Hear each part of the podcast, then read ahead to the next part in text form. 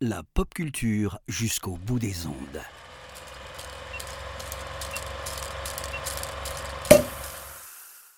Moi, je pense qu'il est vital de voir autre chose que des blockbusters américains. Ce sont des fenêtres qui s'ouvrent sur le monde. Et c'est bien d'ouvrir les fenêtres parce que ça permet d'aérer souvent. Bonsoir à tous, bonsoir à toutes. Bienvenue dans ce nouveau numéro de l'apéro ciné. Je suis Antoine et dans ce douzième numéro, j'ai l'honneur de recevoir Borat qui va venir nous parler d'un sujet qui nous tient à cœur tous les deux, je pense. Un pays de cinéma qui est trop souvent dévalué et on va essayer de lui rendre un hommage mérité. Euh, on va parler du cinéma français ce soir. Salut Borat, comment ça va? Ça va. Est-ce que tu es prêt pour cette superbe discussion euh, qui s'annonce? On est chaud. Ah bah oui, toujours pour parler du cinéma français. Toujours. Une émission qui va être absolument passionnante, je n'en doute pas. Alors pour ceux qui ne te connaissent pas, on a la chance de te lire sur ton blog qui fête aujourd'hui, si je dis pas de bêtises, c'est 12 ans. Exactement, oui. Exactement, 12 ans de conneries. On peut également te, te suivre sur euh, YouTube, sur ta chaîne. On peut également te suivre sur le podcast euh, Scope. Exactement. Et notamment, euh, ta popularité liée au cinéma français, c'est ton trade euh, que tu fais depuis plusieurs mois euh, qui rend honneur au cinéma français et qui est activement suivi. Voire même plusieurs années maintenant, parce que ça fait depuis 2009 que j'écris régulièrement sur le cinéma français. Et donc oui, là je suis au moins au quatrième trade, et donc là on est parti sur, sur la base des 400 quoi. Des 400 films. Ce qui fait quand même beaucoup pour un cinéma qui est, Oui. qui est si mauvais que ça. C'est une émission qui s'annonce non objective, mais en même temps, on va essayer quand même de tordre un peu le cou à ces préjugés pour, euh, pour apporter une réponse ou au moins un, autre point de vue. En tout cas, j'espère que ça, ça donnera aux gens envie de regarder certains films, ça c'est. Je propose déjà un peu pour, pour ceux qui ne connaissent pas euh, dans le chat ou, ou ceux qui regardent l'émission ou qui l'écoutent en podcast chez Galaxy Pop, que j'en profite pour remercier. Euh, Peut-être que je- on pourrait commencer par un petit questionnaire de Proust pour t'introduire, si tu es d'accord. Oui, bien sûr. J'aimerais commencer avec, euh, avec une première question. Je voudrais savoir quelle est ton entrée en cinéphilie. Alors, en ce qui me concerne, je dirais que ce fut très très jeune. Euh, vraiment, quand j'étais tout petit, euh, à la maison, on avait des VHS, on achetait des VHS, on regardait des films à la télé, donc je pense que là-dessus, j'ai jamais eu de souci euh, à aimer le cinéma. J'ai été baigné dedans assez rapidement. Après, mes parents ne sont pas forcément très cinéphiles, hein, c'est pas, pas un problème en soi. Mais ils ont toujours été une sorte de, vecteur. Ils ont toujours été là pour euh, assouvir en quelque sorte cette passion. Et donc moi, le, les premiers souvenirs que j'ai de cinéma vraiment, euh, c'était Toy Story et Space Jam. Alors c'est totalement différent hein, l'un et l'autre. Euh, le premier, bah, c'est le, le premier film entièrement en image de synthèse euh, au cinéma. L'autre, c'est un mélange entre film action et, euh, et film d'animation. C'est deux films qui n'ont absolument rien à voir entre eux, à part euh, un an un an d'écart. Et euh, oui, Refractor Space, je, je pense qu'on est peut-être de la même génération. Bah, je- moi, je suis de la génération des années 90. Donc c'est- c'est des films sur lesquels j'ai baigné. Après, il y a d'autres films. Il y a des films de Don Bluth, il y a des... Euh, euh, il y a Jurassic Park aussi, mais ça c'était un peu plus tard, c'était vers 98-99. Euh, mes parents avaient enregistré le film, et puis du coup j'avais j'avais regardé le film le lendemain, contrairement à beaucoup, le film m'a jamais vraiment effrayé, ou du moins pas étant jeune, parce que je parce que j'aimais beaucoup les dinosaures en fait à cette époque-là, et euh, bon, disons j'avais l'habitude en. Donc c'est pas un film qui m'a choqué plus que ça, même la scène du T-Rex. Maintenant ça me fait un peu plus d'effet par contre. Ah, et c'est euh, c'est des belles euh, portes d'entrée euh, cinématographiques. Bah, en, sachant qu'aussi à l'époque, alors maintenant, oui, ça fait un peu vieux con et tout, mais c'était une époque où Internet était encore très balbutiante, où les renseignements qu'on obtenait sur les films venaient soit de bandes annonces sur les VHS, soit euh, bah, même parfois sur les emballages, il y avait, je me souviens de certaines VHS Universal où il y avait des où il y avait des emballages euh, et le, le verso en fait c'était des annonces avec euh, tel ou tel VHS euh, qui était sorti à l'époque. Disney faisait pareil d'ailleurs, c'est bon à souligner. Et Warner faisait aussi ça, mais et plus avec des fascicules. Ceux qui ont eu par exemple des DVD au début des années 2000, Ils se souviennent peut-être qu'à une époque, ils avaient en effet tout un fascicule avec toute une série de titres, qu'on aime ou pas, hein, mais avec tous les films qu'ils avaient dans leur collection et tout.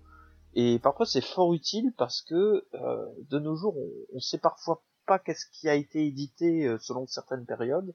Et ça, ça permettait justement de savoir que tel et tel euh, film avait été édité. Et puis après, moi, je suis passé au magazine, donc les magazines t'informaient un peu plus. Et par contre, le premier film que j'ai vu au cinéma, c'était Tarzan. Et Tarzan, j'en avais entendu parler en effet parce que la bande-annonce passait sur des VHS Disney. Et, et donc ça me changeait parce qu'à la base, moi, quand je regardais une nouveauté en quelque sorte en VHS, c'était en fait une nouveauté qui était déjà passée au cinéma, mais ça je ne le savais pas encore à l'époque. Et donc après, finalement, j'attendais plus la sortie en VHS que la sortie au cinéma en fin de compte. Et ça, ça a changé à partir de Tarzan, puis avec Toy Story 2 par exemple. Oui, c'est un peu la transition de la fin des années euh, 90 pour beaucoup. C'est ça, oui. Bah moi j'avais euh, j'avais 5 ans quand j'ai vu Tarzan au cinéma. C'était euh, c'était vraiment très impressionnant hein, parce qu'il faut, faut dire quand même t'es un gamin de 5 ans qui n'a jamais vu un autre écran que celui de ta télé à la maison et la première chose que tu vois quand tu vas dans la salle de cinéma, c'est pas le, le cinéma en lui-même hein. moi c'était un multiplex, c'est le Kinépolis auquel je vais toujours aujourd'hui et euh, la première chose que je vois, c'est l'aller pour aller dans la salle justement. Et tu vois ce gros machin, ce gros écran. La première chose qui te happe, c'est justement de te dire que l'écran, toi t'es un petit gamin, tu dois faire aller un peu plus d'un mètre. L'écran, il est géant, immense. Enfin, je veux dire, déjà en taille euh, de largeur, il est immense. Alors sur le reste, euh, la longueur, c'est spectaculaire aussi. Puis après, t'as le son. Parce que je me souviens qu'au moment où j'arrivais avec euh, avec le centre aéré, parce que c'était avec eux que j'ai été voir Tarzan, on était un peu arrivé en retard et on arrivait en plein sur la bande-annonce d'Anna et le roi avec Shoyun Fat. Et le son, il était fort, il y avait l'écran géant, et c'est c'est encore un énorme souvenir que j'ai. Je, je me souviens très bien euh, de, de comment ça s'était passé, euh, si bien que il y a il y a un an, j'avais fait une sorte de micro vidéo. Euh, une sorte de montage avec différentes bandes annonces que j'avais vues, euh, enfin bandes annonces ou même pub, hein, que j'avais vu à l'époque, et, euh, et c'était vraiment très très impressionnant. Et encore aujourd'hui, je me souviens de telles bandes annonces que j'ai vues euh, le, jour-là, alors que en soi, Anna, et le roi, je l'ai jamais vu. La plage, c'est un film que j'aime pas du tout. Titan à eux, j'en ai fait une vidéo et c'est un film que j'aime bien. Et le quatrième, je sais plus, il y avait ça. en C'est la joie de l'expérience de la salle. Exactement.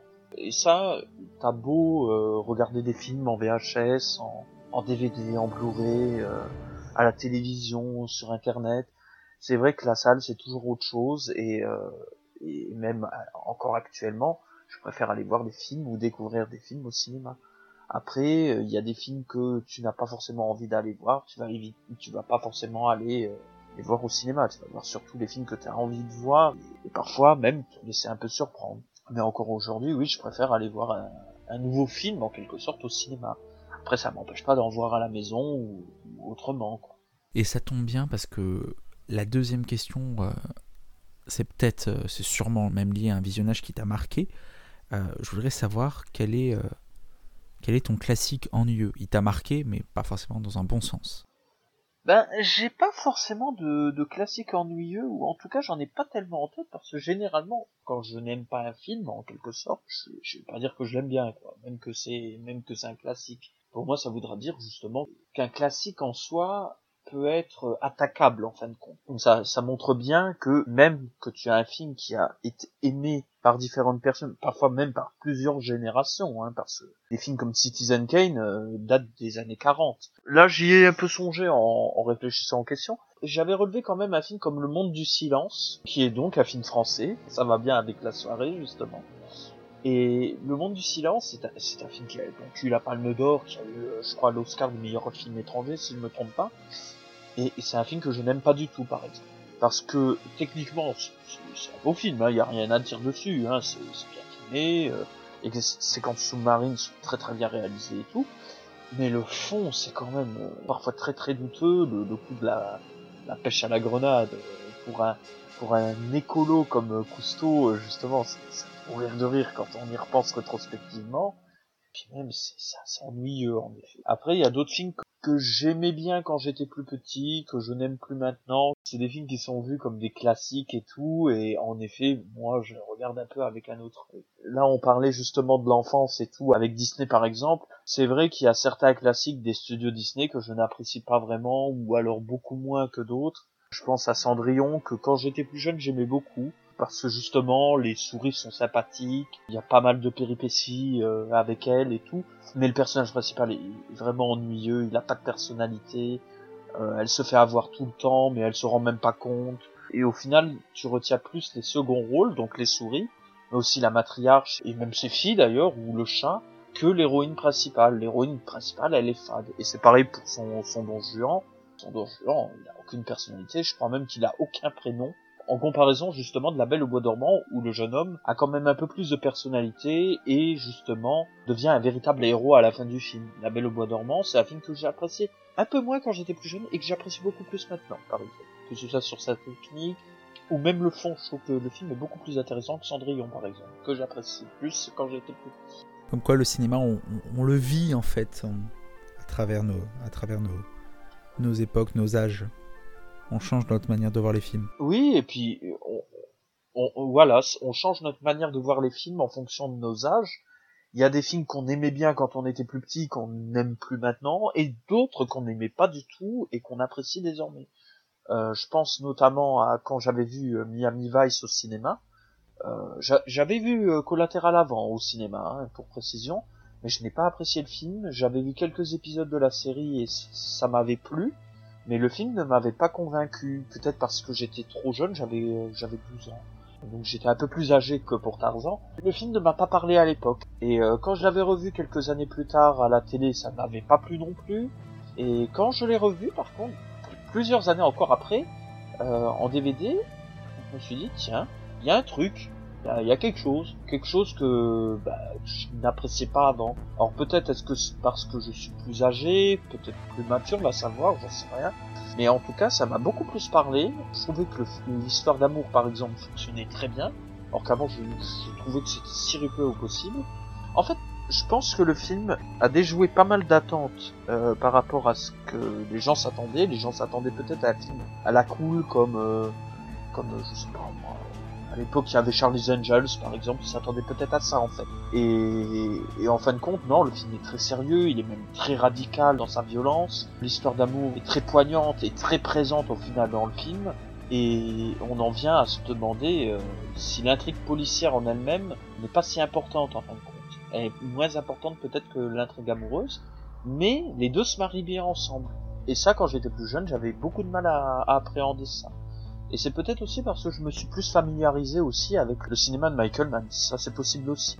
Alors, une nouvelle question qui peut-être, euh, enfin, je pense, dans le prolongement euh, de la réponse que tu viens de nous apporter.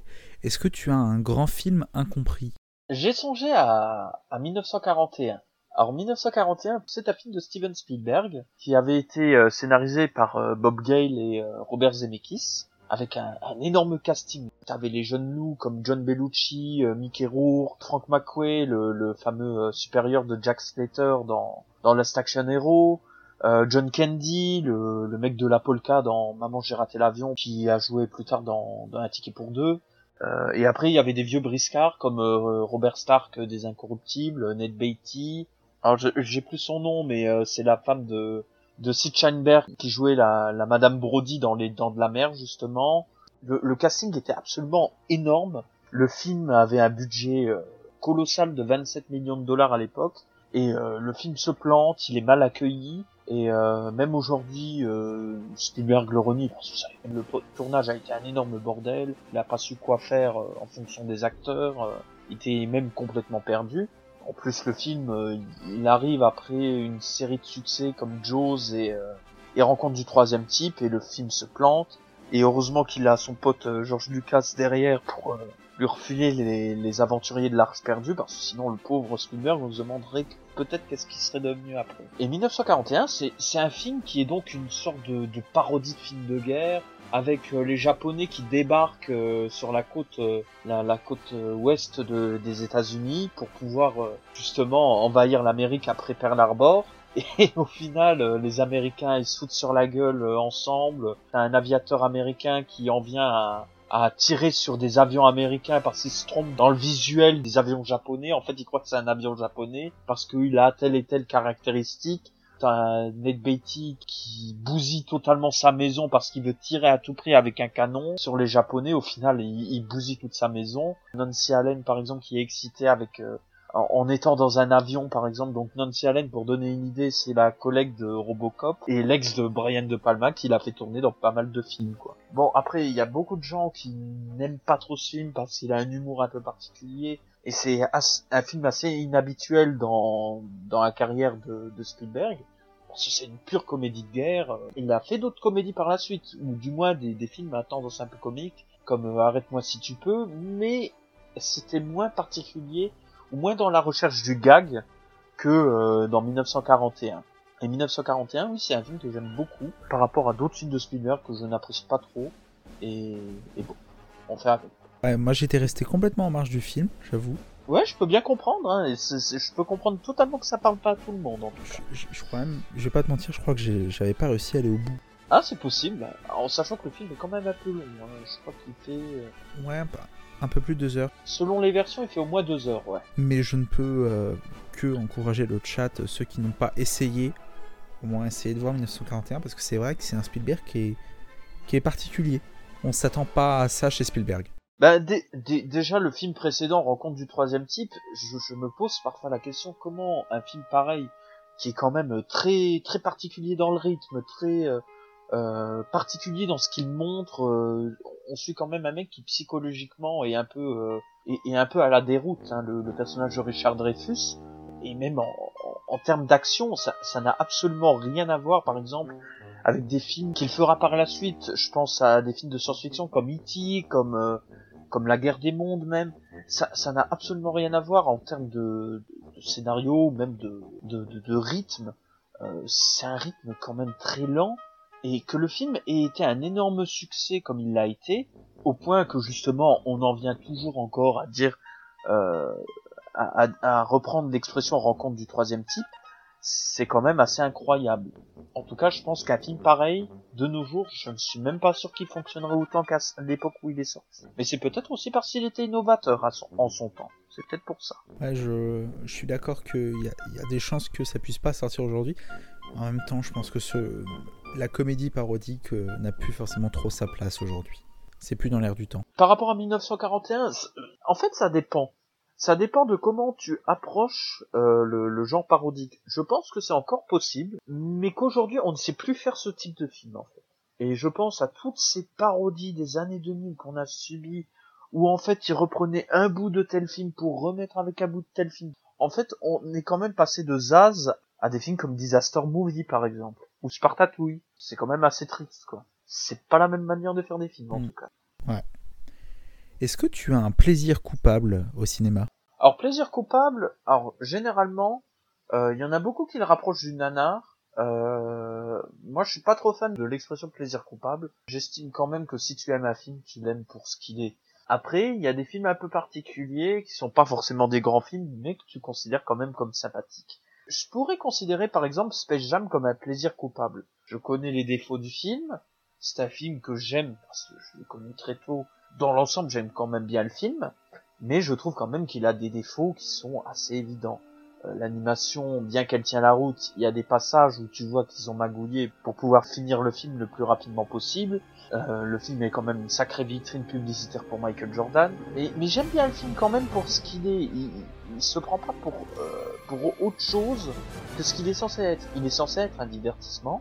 Un divertissement qui, globalement, euh, n'a pas d'autre ambition que de montrer qu'est-ce qu'il montre. Et je trouve que ça fonctionne pour ce qu'il est. Mais par rapport à ce que tu disais, un film comme Howard the Duck, pour moi, ça se présenterait davantage comme un plaisir coupable. Parce que Howard the Duck, c'est quand même un film qui a ses défauts, qui est très particulier, parce qu'on parle quand même d'un canard humanoïde euh, qui a une relation avec euh, la mère de Marty McFly, qui ensuite euh, affronte un extraterrestre qui s'est changé en homme, qui lance des lasers, qui est en plus incarné par Jeffrey Jones, qui plus tard a pas mal eu des problèmes avec la police. Et donc t'as tout ça qui se s'entrechoque ensemble. Le personnage d'Howard est, est, cynique, il boit de la bière, il, re, il lit euh, il tombe amoureux d'une humaine, euh, il y a plein de trucs un peu particuliers, un peu douteux, et en même temps tu te dis c'est censé être un film familial, euh, PG, donc un, pur film familial. Hein. Et au final, tu te retrouves avec des plans, par exemple, avec une canard qui est en train de se laver, et donc tu vois les tétons. C'est le, côté improbable de War the Duck, et c'est encore plus improbable quand on sait que, au final, c'est adapté d'un comic book Marvel, qui était déjà un peu cynique, et le, le, le film en lui-même, moi, j'ai toujours trouvé assez, euh, assez rigolo, assez sympathique. J'ai toujours préféré la première partie à la deuxième avec l'extraterrestre. Cela, je trouve que ça part un peu en, en sucette au bout d'un moment. Et peut-être d'ailleurs qu'ils auraient mieux fait d'aller vers un truc beaucoup plus simple, comme on le voit au début du film. Ça aurait peut-être mieux fonctionné que euh, d'entrechoquer deux intrigues qui finalement ne concordent pas ensemble. Euh, j'ai pas vu Howard the Dog, donc j'ai du mal à repartir là-dessus. Ah euh, ah bah, Howard the Dog, c'est vraiment un film particulier. On a du bol parce qu'à une époque, c'était un film qui était assez introuvable. Euh, moi, je me souviens la première fois que je l'avais vu, euh, je l'avais vu sur euh, sur le net, et depuis, je l'ai acheté en DVD. Il est sorti chez Elephant, et euh, oui, j'ai aucun problème à dire que c'est un film que j'aime bien, Howard the Duck. Après, oui, en effet, je le considérais plus comme un plaisir coupable que comme un réel bon film, en effet. Mais en tout cas, je préfère encore revoir Howard the Duck avec tous les défauts qu'il a que de revoir certains films du, du Marvel Cinematic Universe. Ça, c'est clair, net et précis, par contre. En même temps, euh, j'aurais du mal à imaginer dans le MCU. Euh, bah, il est apparu en soi. Un canard qui se lave les tétons. Et... En, il est apparu en, en, soi, il est apparu. Il est apparu dans les deux films des Gardiens de la Galaxie. Et, euh, et même dans Avengers Endgame, ils le font sortir des, des fameux cercles là, euh, des, des, fameux cercles spatio-temporels là pour pour justement qu'il aille affronter Thanos et sa bande là. Donc tu le vois avec un énorme canon là, pas plus gros que lui, mais tu vois que c'est un trop gros canon pour lui. Et il va en mode déterminé et tout, prêt à buter de l'alien, quoi. J'ai raté ce détail-là et c'est franchement dommage. Mais, mais vraiment, hein, je sais qu'à une époque, Disney voulait produire une série euh, Howard the Duck. Euh, il y a quelques années, ils l'ont annulé avant même qu'il l'ait produit, je crois. Et, et, franchement, même les même les comics, euh, j'avais lu euh, un des comics du reboot euh, ben, le premier tome et ça, ça fonctionnait plutôt bien. C'est un personnage qui est très cynique, qui est, euh, je dirais pas forcément très sympathique, mais qui a au moins une sorte de charme quoi en fin de compte. Et, et c'est un personnage rigolo en quelque sorte et que, que même Marvel a, a voulu un temps faire oublier. Et puis maintenant que c'est redevenu un peu euh, amusant d'en parler, ils le remettent quoi. C'est ça. C'est euh, les effets de mode. Exactement, oui. Je voulais savoir s'il y avait un, film qui t'arrache une larme. Alors en général, j'ai pas peur de pleurer devant des films. Quand, un film te touche, en fin de compte, les larmes vont tomber toutes seules en fin de compte. Et s'il y en a bien un où c'est à chaque coup et vraiment, vraiment pour n'importe quelle scène, c'est euh, c'est le petit dinosaure et la vallée des merveilles. Alors sur le principe, on pourrait trouver ça très cocasse, mais quand on repense à ce qu'est le film, c'est quand même pas mal. Le film, c'est quand même un film avec un, un gamin, donc un dinosaure, qui perd sa mère dans les premières minutes du film donc euh, même pas une demi-heure de film et euh, sa mère elle meurt euh, après une attaque avec un, un, tyrannosaure. Pendant tout le film, le gamin il va vivre un spleen mais continuel. en plus, tous les gamins qui, l'entourent sont des gamins qui essaient de trouver le même endroit que lui parce qu'ils sont séparés de leurs parents. Donc en fait c'est un road movie avec des, des gamins, des gamins, dinosaures certes, mais des gamins. Et, et en fin de compte, t'as la musique de James Horner qui est très Williamsienne, très classe. Et c'est là que tu vois que, que James Horner était quelqu'un qui, qui était un vrai compositeur, qui savait composer des belles mélodies. Et à chaque fois, en effet, moi, c'est un torrent de larmes en voyant le film. Quand je pense à la musique, je pleure aussi. Quand je l'écoute, je fais un torrent de larmes. Et c'est un film que je trouve absolument magnifique. C'est un, un, film sur euh, le deuil, le travail de deuil qui s'ensuit et le fait d'accepter que la vie elle continue malgré un drame. Et ce, avec un film d'animation avec des dinosaures. Ça peut paraître bizarre dit comme ça, mais c'était aussi une des, des réussites du, du, cinéma de Don Bluth à une certaine époque, susciter des émotions avec des personnages qui ne sont pas humains. Et c'est ça qui fonctionne dans son cinéma généralement.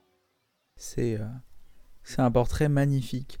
Je voudrais savoir euh, quel est le film pour toi pour une soirée à plusieurs? Oh, ça, disons que généralement, quand je vais au cinéma, je vais parfois avec des amis. Et parfois, il est arrivé, en effet, que j'aille leur faire découvrir des films spécifiques au cinéma quand il y avait des ressorties ou même des soirées spéciales. Et il est vrai que, au fil des années, j'ai remarqué que si je n'avais pas été là parfois pour les amener voir certains films, ils n'auraient peut-être pas été justement les voir. Et ça, c'est plutôt intéressant.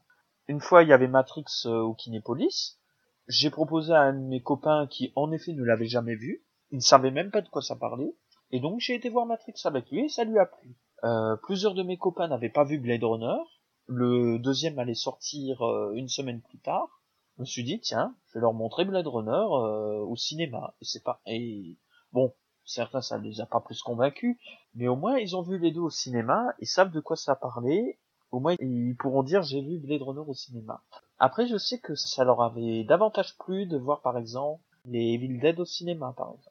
Les Evil Dead au cinéma, c'est vraiment une très bonne expérience.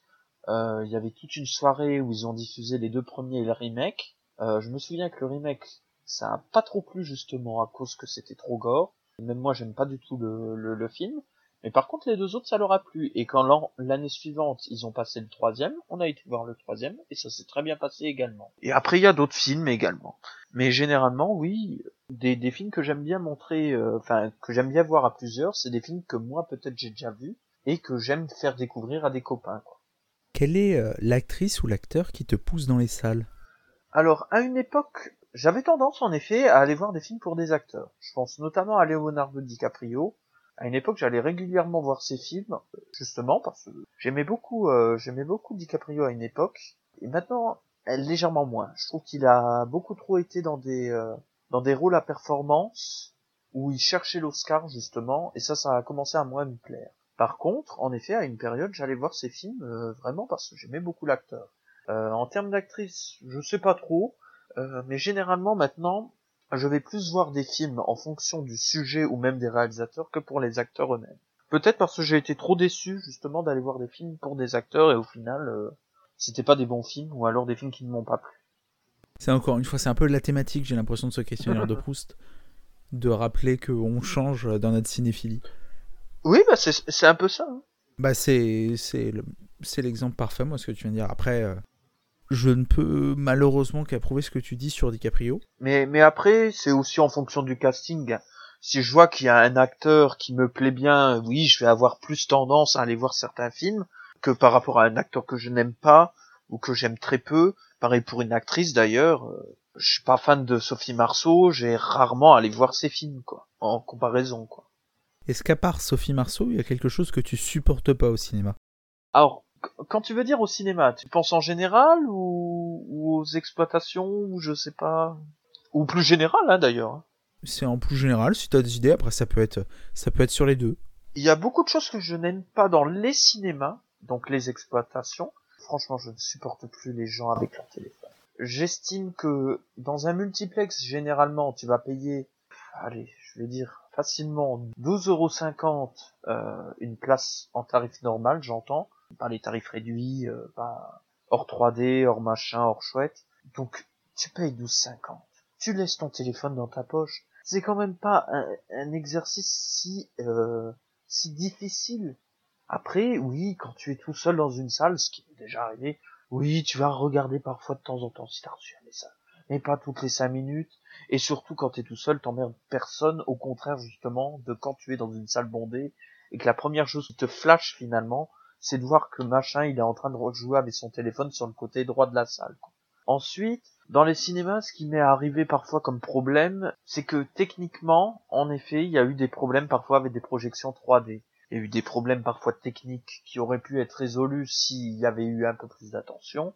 Après, c'est pas très très grave en soi je veux dire, on peut passer outre et au final, tu passes quand même une bonne séance. Mais en effet, les gens qui sont tout le temps sur le téléphone pendant les séances, oui, ça a tendance à me gonfler. Après, pour ce qui est du cinéma en lui-même et de la qualité euh, générale, j'ai énormément de mal avec euh, le cinéma hollywoodien actuel et notamment tout ce qui est grosse production en plus de 100 millions de patates. Les scénarios ne sont pas à la hauteur, depuis très longtemps d'ailleurs, ça, ça, fait au moins 4-5 ans que c'est quand même comme ça. Certains diront que ça dure depuis beaucoup plus longtemps, Moi, c'est vraiment depuis 4-5 ans que je vois qu'il y a quand même un sacré souci. Parce qu'avant, il y avait même, il y avait quand même des propositions intéressantes. Et même maintenant, ça devient presque une, une exception de voir des films intéressants avec autant de budget. En plus, c'est des films qui sont globalement trop longs à l'heure actuelle. C'est des films qui durent deux heures minimum.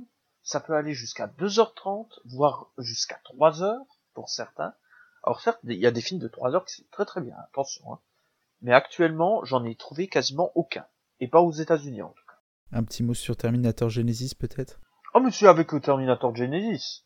Mais euh, mais par exemple, je pense à, au spin-off de Fast and Furious qui fait 2h20, tu sais pas où elles sont les 2h20. C'est plus un calvaire qu'autre chose en fin de compte. Tu te demandes mais pourquoi tu mets autant de temps à faire une intrigue qui en plus euh, plagie comme un gros cochon euh, Mission Impossible 2 qui est déjà pas un très bon film d'ailleurs, euh, Tango et Cash qui n'est pas non plus un très bon film également, ou même Terminator ou même d'autres trucs. Le, le, le, film en lui-même, il demande pourquoi il dure presque 2h30. Enfin, pour moi, c'est hallucinant. Un, un, film Fast and Furious a plus de 2 heures. Les premiers, ils faisaient 1h40 à tout casser. Et ils étaient pas plus cons, hein.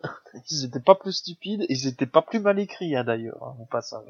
Et, pareil pour les effets spéciaux, on voit qu'il y a beaucoup de problèmes qui émergent à Hollywood depuis quelques années. On nage quand même dans le blockbuster, j'entends, avec des films qui font entre 100 millions et, allez, on va aller très large pour le coup, 400 millions de dollars. Au bout d'un moment, tu sais les prix, il y a beaucoup euh, de communication qui est fait dessus. Tu estimes quand même que quand tu vas voir un film à 200 millions de dollars, que ça ait de la gueule. À une époque, c'était le cas. Maintenant, ça ne l'est plus ou très peu. Et c'est bien dommage parce que on est arrivé à un stade où les effets spéciaux sont quand même faisables. Je me souviens que dans les années 2000, quand on allait voir des films comme Hulk, comme les Spider-Man de Rémi ou, les premiers X-Men d'ailleurs, on avait une réelle qualité des effets spéciaux. Les films n'étaient pas moins chers, hein, mais il y avait une recherche qui était faite dessus on voyait que les mecs, même si c'était perfectible, qu'il y avait des choses à modifier, il y avait une envie de montrer un film spectaculaire et bien fait. Maintenant, on a plus l'impression que tout va dans le cachet des acteurs, que les studios font de la délocalisation pour trouver qui c'est qui va faire les effets spéciaux les moins chers. Comme ça, ça leur permettra justement de payer beaucoup moins les effets spéciaux, et donc de faire des économies. Ce qui veut dire aussi que ça fait du crunch en pagaille, et tu te retrouves finalement avec des films comme Cats qui sont absolument dégueulasses. Euh, tu l'as vu Cats? Non, je l'ai pas vu, je t'avoue. Je me suis, je me suis euh, protégé les yeux, je, je l'ai pas subi. Ah mais déjà rien que la bande annonce c'était quelque chose. Oui. Et quand tu sais qu'en fait les mecs des effets spéciaux ils ont plus bossé sur la bande annonce que sur le film lui-même, c'est qu'il y a quand même un souci. En sachant que déjà la bande annonce était dégueulasse. Donc dis-toi que tout le reste du film n'avait pas été fait entièrement à l'époque là, et que donc ils ont eu que 5 mois pour produire tout le reste du film. Quand tu vois le résultat, mais tu te dis c'est pas possible. C'est terrifiant. Il y a, y a un problème. Non mais il y a vraiment un problème. Et justement, l'un des studios qui avait travaillé sur les effets spéciaux de ce film, il a fermé juste après. Et ils avaient travaillé aussi sur Sonic, qui avait eu aussi son souci avec euh, l'apparence du personnage, qu'ils ont dû modifier en quatrième vitesse. Donc là aussi, il y a un souci. Tu peux pas demander à des gens dont, dont le travail c'est quand même rendre les choses, les, les, choses belles, de faire du travail bâclé pour pouvoir avoir une date de sortie euh, périmée, quoi. C'est enfin, une tristesse, quoi, en fin de compte. Et ça, ça représente vraiment le Hollywood que je déteste absolument actuellement. C'est des films qui sont produits à la vitesse de l'éclair, avec des scénarios qui n'en valent même pas la peine d'ailleurs. Et au final, les rares blockbusters que tu vas retenir, c'est des films soit qui font des bides, soit qui ne marchent pas aussi bien que les, les gros trucs qui fonctionnent, par exemple, Mad Max Fury Road, c'est un film qui n'a pas autant marché euh, qu'on ne le croit. Et il a fait, je sais plus, je sais plus exactement combien il a fait Mad Max Fury Road. Et je sais qu'aux États-Unis, les scores c'était pas la folie furieuse. Il a plus été rattrapé à l'international. Mais là encore, ça n'a rien à voir avec les scores de d'Avengers Edge of Ultron qui est sorti quelques semaines plus tôt.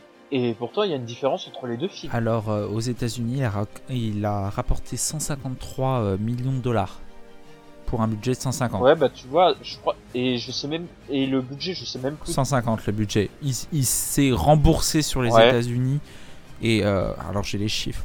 En recette totale, il a fait un peu moins de 400 millions. Ouais, bah c'est ça. Donc il a mieux marché en fait à l'international que euh, aux États-Unis. Ça se voit qu'il y a déjà un souci mm. quoi. Et là, je sais pas, il y a XP qui parle euh, qu'est-ce que tu penses, Borat, des films avec beaucoup de CGI qui ont des mises à jour comme les jeux vidéo, comme Sonic par exemple? Ben justement, ben c'est ce, dont on parlait en fait.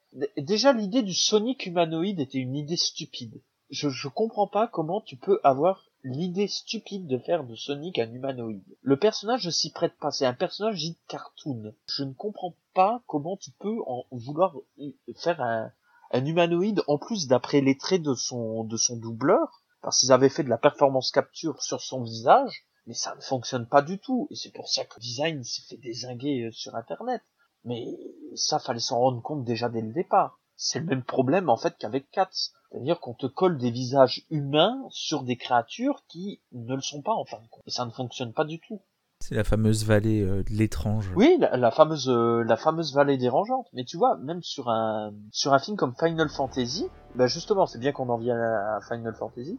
C'est que Final Fantasy, c'est un film qui était très perfectible, mais au niveau du rendu visuel, pas photo. Hein.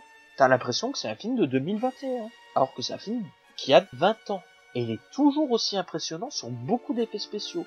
Et pourtant, il n'y a pas eu de performance capture. Le- les, les visages, personne ne les a captés. C'est des visages qui ont été générés uniquement par ordinateur. Et pourtant, cligne des yeux, ils sont très photoréalistes, très perfectibles en effet, mais ça fonctionne. Et pourtant, là aussi, on pourrait aller dans la vallée dérangeante parce que c'est trop parfait peut-être. Mais en tout cas, on regarde le film encore aujourd'hui, le film est très beau.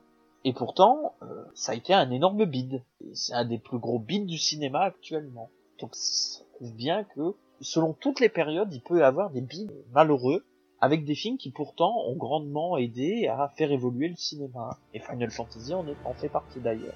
Moi, je l'ai pas vu, j'avoue, mais euh, il y a, je sais plus quel youtubeur, c'était pas Chroma ou Crost qui avait fait une vidéo dessus? Oui, c'était Karim Debache qui en avait parlé en effet.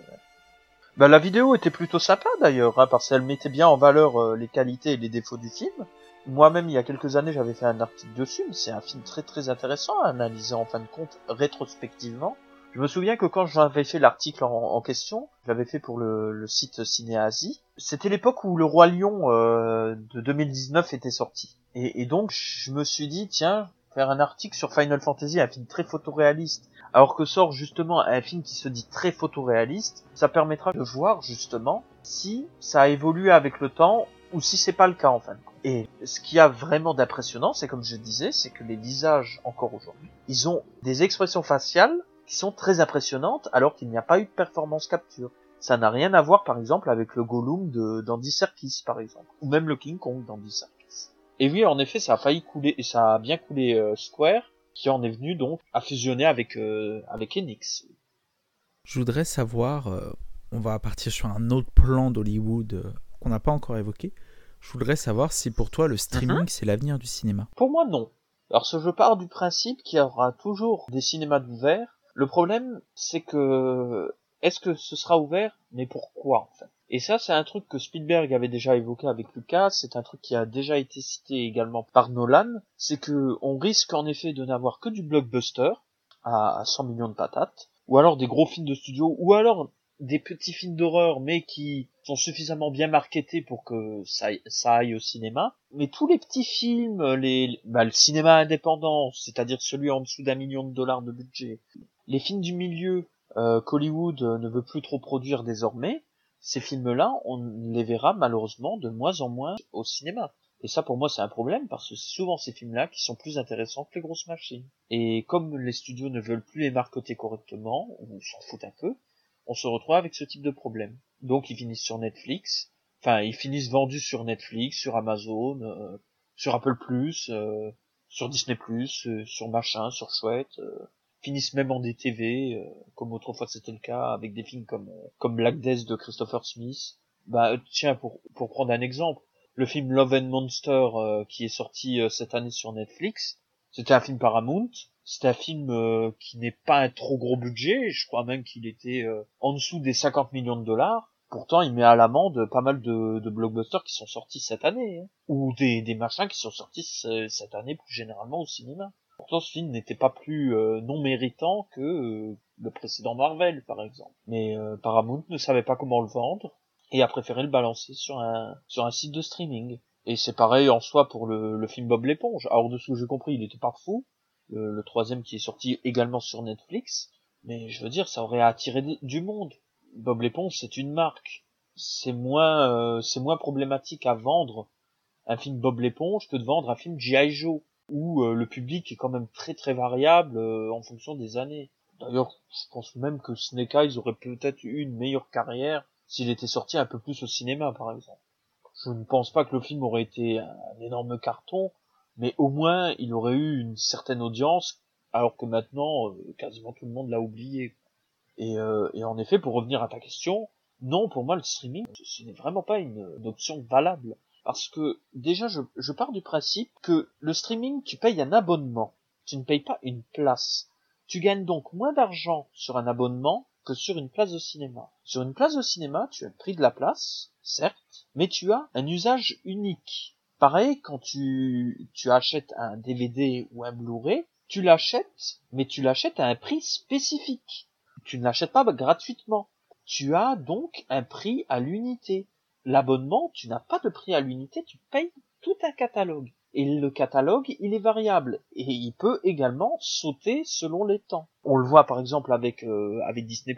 Il y a peu, euh, justement, je regardais sur Netflix, je me retrouve avec des films de la Fox. Alors visiblement, ce serait une question de contrat euh, fait avec Disney, comme quoi euh, certains films qu'ils ont sous-loués se retrouvent maintenant chez eux et puis finalement après ça reviendra sur Disney+. Mais déjà rien que là, je comprends pas le principe. Tu as des films qui t'appartiennent, tu les gardes. Je vois pas pourquoi ça finit sur Netflix. En tout cas, je comprends pas trop le délire. Et de toute manière, c'est contre-productif parce que ça veut dire qu'en fait tes films sont très volatiles. N'importe qui peut les prendre en fin de compte. Et ça, je trouve ça gênant avec le streaming. Parce que au final, des films que tu, tu peux voir, moi j'ai des films sur, je regarde des films sur Netflix, j'ai des films dans ma liste, et puis tout d'un coup je les vois plus. Ah oui, ah bah c'est parce qu'ils ils sont finalement partis. Donc ça prouve bien une chose, c'est que le catalogue en lui-même, il est bien, il est intéressant, tu peux prendre ce que tu veux, tu peux prendre du film asiatique, tu peux prendre du, film français, même sans aller dans les, dans les films américains, mais c'est éphémère, ça ne restera pas. Et pareil pour les sites de téléchargement illégal. Alors certes, parfois tu trouves des pépites, parfois euh, tu tombes sur des choses qui sont bien, ou euh, qui sont très peu disponibles en temps normal. Mais là aussi c'est éphémère. Le site y ferme, t'y as plus accès. C'est toujours comme ça. Et puis pareil, il suffit que tu fasses une mauvaise manip, et le fichier, ben, il est supprimé. Donc ça, ça commence comme ça. Il suffit que ton PC y flanche, le fichier il était dessus. Eh ben il est foutu le fichier, tu le verras plus. Donc voilà, c'est des choses, des, des, choses toutes simples en fin de compte. C'est pour ça que le streaming, pour moi, ça, ça, c'est une alternative, mais ce n'est pas une finalité. Voilà. Je crois que c'est une des des plus belles réponses qu'on a eues pour cette question et XP le dit justement dans le chat, c'est que tout le monde, euh, si vous écoutez les replays, euh, encore une fois que vous pouvez écouter sur Galaxy Pop euh, en podcast, vous, écouterez que chacun donne une réponse différente à cette question et ça la rend très intéressant.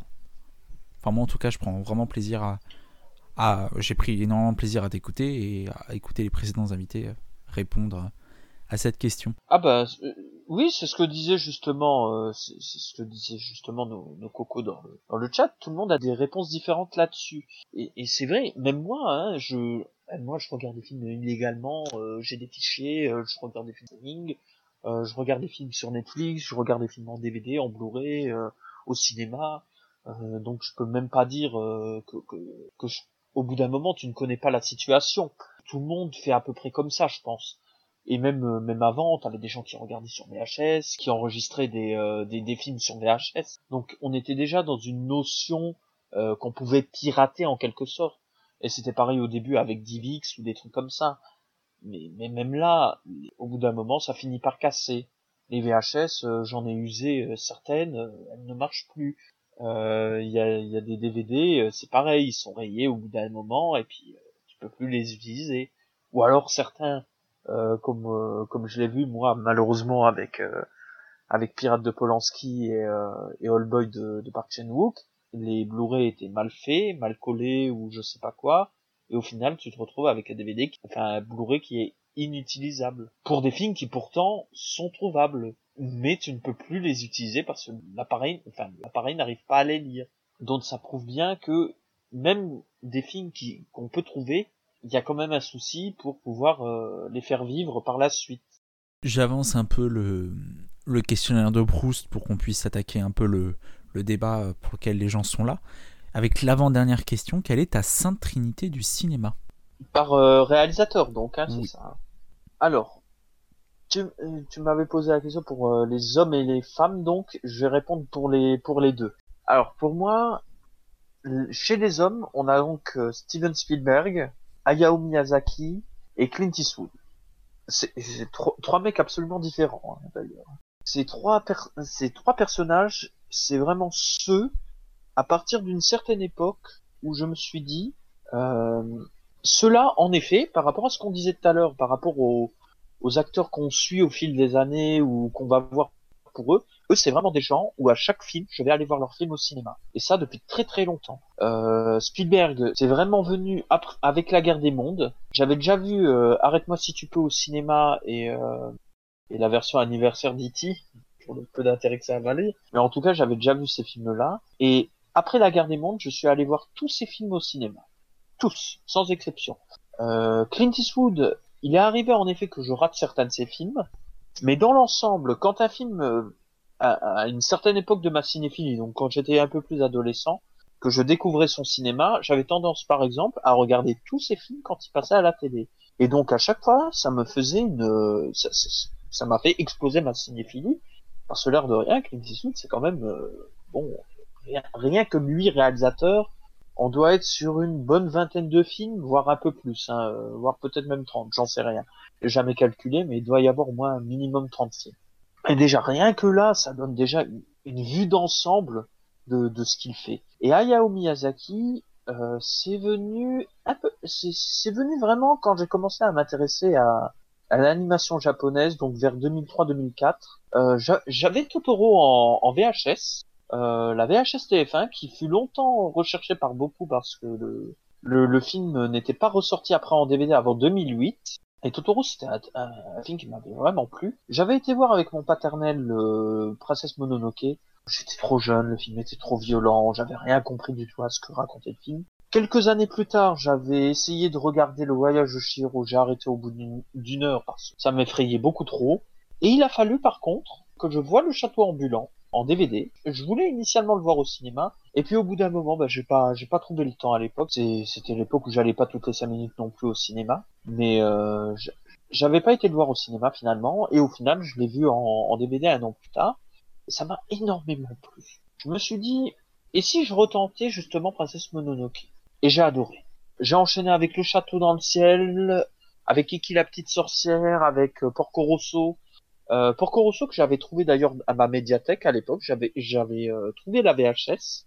Euh, donc lui aussi c'était un film assez rare à l'époque parce qu'il n'existait qu'en VHS et il n'est sorti en, en, DVD que vers 2017 je crois. J'avais été acheter le, le, le DVD à l'époque. Et donc j'ai emprunté plusieurs fois euh, Porco Rosso à la médiathèque avant et je l'avais revu 5-6 fois avant justement de, de l'avoir en DVD. Et pareil pour euh, pour d'autres films. et j'avais revu justement le voyage de Shiro en entier cette fois-ci. Et pour le coup, j'ai beaucoup plus apprécié, même si, pour moi, ce n'est pas un de ses meilleurs films. Il a fait clairement mieux que, Le Voyage de Chihiro. Et en tout cas, les, trois là, c'est vraiment des réalisateurs que j'adore. Euh, j'aurais pu citer Fincher, euh, Cameron, euh, Del Toro, même même Tsuyark, mais vraiment les trois là, c'est vraiment ceux que j'adore vraiment et sur lesquels je vais quand même reposer une bonne partie de ma cinéphilie. Pour ce qui est des femmes, j'aime beaucoup Jane Campion. C'est une, c'est une réalisatrice que j'ai toujours plaisir à, à regarder ses films, à en découvrir également. D'ailleurs, j'ai hâte de voir son prochain film pour Netflix avec une Batch. J'ai adoré la leçon de piano. Euh, j'aime beaucoup, j'adore aussi euh, Bright Star, même si je ne l'ai pas vu depuis très longtemps. Un ange à m'avait un peu choqué vu, vu ce dont parle le film. C'est une femme euh, qui est considérée comme schizophrène, il la fout dans un asile. Et en fait, on se rend compte que finalement, elle n'était pas du tout schizophrène, ni malade, ni quoi que ce soit. Euh, qu'on l'a mis de force et après elle réussit à, à sortir justement de, de l'asile et à devenir une véritable poète très connue et tout. Puis pareil, euh, alors après ça va être un sujet tabou parce que certains considèrent que à l'époque ce, n'était pas des femmes, euh, mais il y a les Wachowski que j'aime énormément aussi, pas forcément que pour Matrix, mais aussi pour Speed Racer, pour pour Claude Atlas également. quand Jupiter Ascending était sorti, le film m'avait pas déplu, je ne l'ai pas revu depuis. Il a des défauts, mais ça reste quand même un film qui est très beau visuellement. Euh, et la musique de Giacchino était absolument sublime. J'aime beaucoup Catherine Bigelow, mais je trouve que sa deuxième période est moins passionnante que la première, c'est-à-dire euh, celle qui va jusqu'à K19. Je suis pas trop trop fan de, de ce qu'elle fait depuis euh, Des mineurs. Des mineurs, je trouve pas ça fou.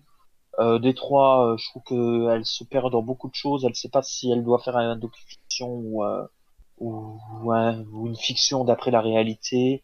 Et pareil, Zero Dark Sortie, j'ai beaucoup de réserves dessus, même si c'est peut-être le haut du panier de ce qu'elle a fait. Et sinon, euh, faut, pour prendre quelqu'un que j'aime vraiment beaucoup par contre, ou en tout cas sur son entièreté, je dirais Julie Delpy. Alors certes, elle est actrice également, mais j'aime beaucoup ses films. Je trouve que ben, justement, ça se rapproche du sujet de ce soir, c'est-à-dire le cinéma français.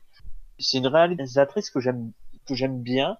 Je trouve qu'elle ose certaines choses euh, que, que, que d'autres réalisateurs n'auraient peut-être pas osé parce que ces films sont généralement euh, assez crus au niveau du langage. Parce que les films euh, Two Days in Paris et Two Days in New York euh, sont vraiment pas tristes. même un film comme Skylab ou, ou Lolo, Lolo, elle a quand même réussi à me faire aimer Danny Boone dans un film. Et ça, c'est quand même bon à souligner. Euh, ben, c'était très très mal parti. C'était même ce qui me faisait un peu peur avant d'aller voir le film, parce que autant j'allais voir pour j'allais voir le film pour elle, mais pas pour lui du tout. Et au final, ça s'est bien passé. Euh, la Comtesse également était un très bon film. Ben, c'est d'ailleurs là que j'ai commencé à m'intéresser à son cinéma parce que la, la Comtesse, je me souviens des, euh, des articles que j'avais lus dans, dans Mad Movies et c'était euh, c'était très, ben, ça donnait vraiment envie de voir le film. Et quand je l'ai vu quelques années plus tard sur Arte, ça m'avait vraiment plu.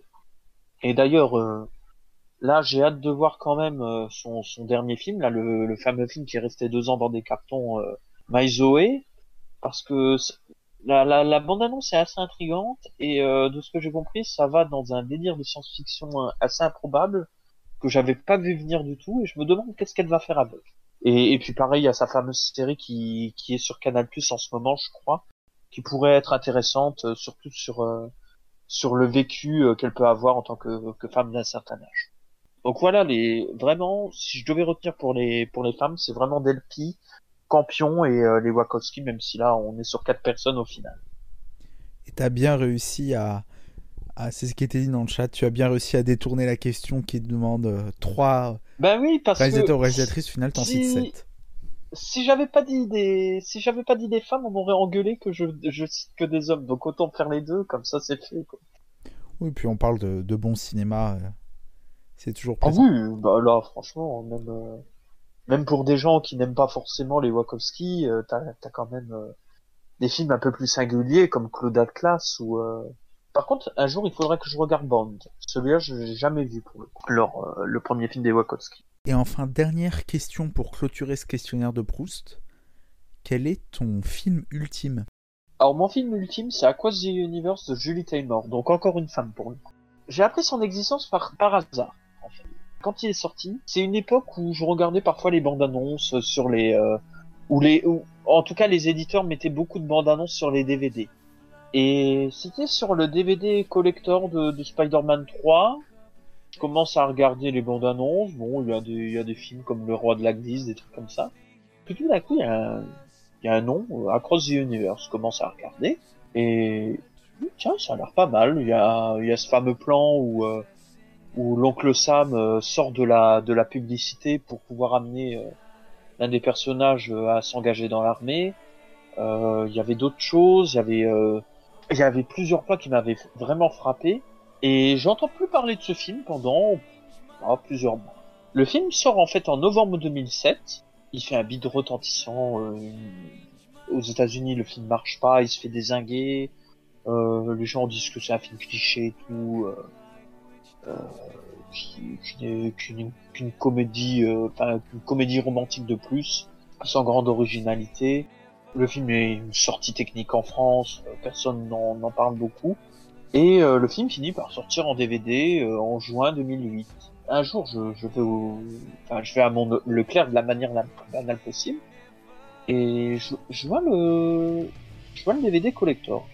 Donc Sony qui après euh, l'avoir sorti de manière totalement technique, qui fait au moins trois éditions euh, avec un film pareil, euh, un DVD, un DVD collector et un Blu-ray, c'est un peu curieux quand même. Prends le DVD collector donc, parce qu'à l'époque j'avais pas le Blu-ray, et je commence à regarder. Ah, c'est bizarre. Je connais la chanson là. Je connais l'autre chanson là, celle-ci aussi. Et en fait, c'est toutes les chansons des Beatles. Et je me suis aperçu qu'en fait, j'aimais bien les Beatles, mais que je n'avais jamais entendu ou fait vraiment attention à leurs chansons. Et ce film-là a été une vraie porte ouverte pour mon amour des Beatles. Et, euh, et, et- et même, je- le film absolument génial. C'est une, c'est une superbe comédie musicale. Euh, elle est originale, elle n'est pas adaptée de, d'un, d'un truc de Broadway ou euh, même de Londres. La recherche euh, en rapport avec les chansons est vraiment incroyable. Il y a des, des, des reprises que je trouve même meilleures à, à, à l'original des Beatles. Pourtant, les, certaines des Beatles, c'est vraiment des standards. Mais, et puis même les acteurs, il y avait des, il y avait des acteurs qui n'étaient pas encore très connus à l'époque et qui vont justement un peu exploser avec. Euh, Evan Rachel Wood était connue comme une, euh, une actrice adolescente, entre guillemets, comme une enfant star, mais elle n'avait pas encore vraiment explosé avec des trucs comme Westworld, par exemple. Maintenant, elle, elle est beaucoup plus connue. Si on dit euh, Evan Rachel Wood, les gens vont au moins te citer la série là. Euh, Jim Sturgess était en pleine explosion. Dans le même sillon, il va jouer dans Las Vegas 21. Puis après, il va jouer justement dans Claude Atlas. Donc, comme quoi ça relie, euh, ça relie entre les diverses questions. Et Joe Anderson, il est un peu moins connu, mais on l'a vu par exemple dans Horns avec euh, avec Daniel Radcliffe, réalisé par Alexandre Aja, donc encore un Français, et dans euh, The Way de Joe, euh, Joe Carnahan, où il était une des victimes des loups. Et après, il y a des gens un peu moins connus qui ont participé à tel et tel musical, là, euh, qui sont des artistes même euh, en, dehors, du film. Et euh, il y avait quand même des caméos de Joe Cocker, de Bono, de Salma Hayek aussi, parce que Salma Hayek avait joué dans le précédent film de la réalisatrice Frida, qui était déjà un très bon film d'ailleurs. Et donc ce film-là, pour moi, c'est mon film coup de cœur. C'est un film que j'adore, que je peux revoir sans problème euh, encore aujourd'hui. Euh, un jour, je vais peut-être utiliser même le DVD, on sait jamais. Et euh, bah, il y, a, il y a deux ans, je lui ai consacré une vidéo lorsque c'était la, la fête de la musique. Donc voilà. La Très- boucle est bouclée en quelque Très sorte. bonne vidéo au passage. Ben, merci, Valérie. Je propose, si tu veux bien, avant qu'on attaque euh, vraiment euh, le cœur du sujet de l'émission de ce soir, on fait un Yep. petit point news parce que euh, il y a un film qui en ce moment est en train de retourner la planète cinéma. C'est la 26e, euh, 26e opus, si je dis pas de bêtises, des aventures du plus célèbre agent secret britannique. Eh oui. Mourir peut attendre, le nouveau James Bond avec euh, entre autres Euh, Daniel Craig. Le qui- fameux film Walk, en effet, ouais. selon certains youtubeurs et autres euh, bonhommes. Je voulais savoir, qu'est-ce que t'en avais pensé, toi, du, du James Bond? J'avoue que je l'ai pas encore vu, euh, notamment de ce côté woke qu'on parle, Mhm. mais du film en lui-même, parce qu'on est quand même là aussi, et surtout pour parler de cinéma. Je voulais avoir ton point de vue sur la question? Bah, déjà, le, le point de vue woke, euh, moi, euh, ça me fait un peu ni chaud ni froid parce que c'est pas le, c'est pas le sujet du film en quelque sorte. En gros, ce qui est reproché par certains, de ce que j'ai compris, c'est que James Bond, il est un peu moins macho, il est un peu moins viriliste. Oh, il, il est un peu en, en train de fanfaronner avec Léa Seydoux pendant un temps, voilà, il est un peu plus romantique en quelque sorte.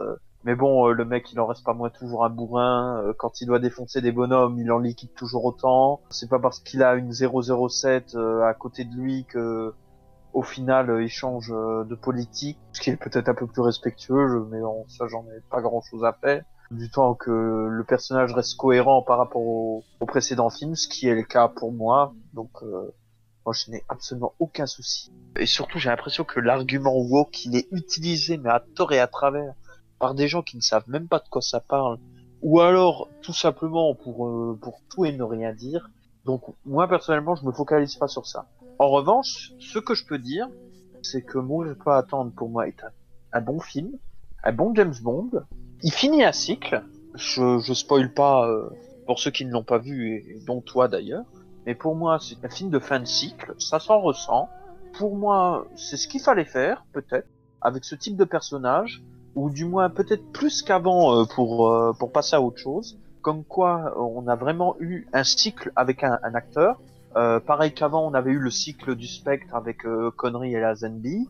Comme il y a eu une époque Roger Moore, comme il y a eu euh, petite époque Timothy Dalton, comme une petite période euh, Pierce Brosnan, pour moi, ça, ça reste cohérent par rapport à ça, et je vois pas en quoi c'est plus gênant que d'habitude. Après, le film fait quand même euh, son temps, hein, il fait quand même 2h40. Ça sort sans par moment, mais c'est pas si dommageable que ça, parce que ça permet peut-être à l'intrigue de prendre un peu plus son temps, d'être un peu plus intimiste par moment, et vu le sujet du film, c'est peut-être pas si mal. Par contre, on est encore dans un cas de figure où, comme dans certains James Bond, le sidekick du méchant est plus intéressant que le méchant lui-même. Et ça, c'est un peu un problème pour moi, parce que c'est déjà arrivé par le passé, et je vois que selon certains films, c'est toujours pareil. Donc voilà. Donc euh, moi, personnellement, je conseille Mourir pour attendre.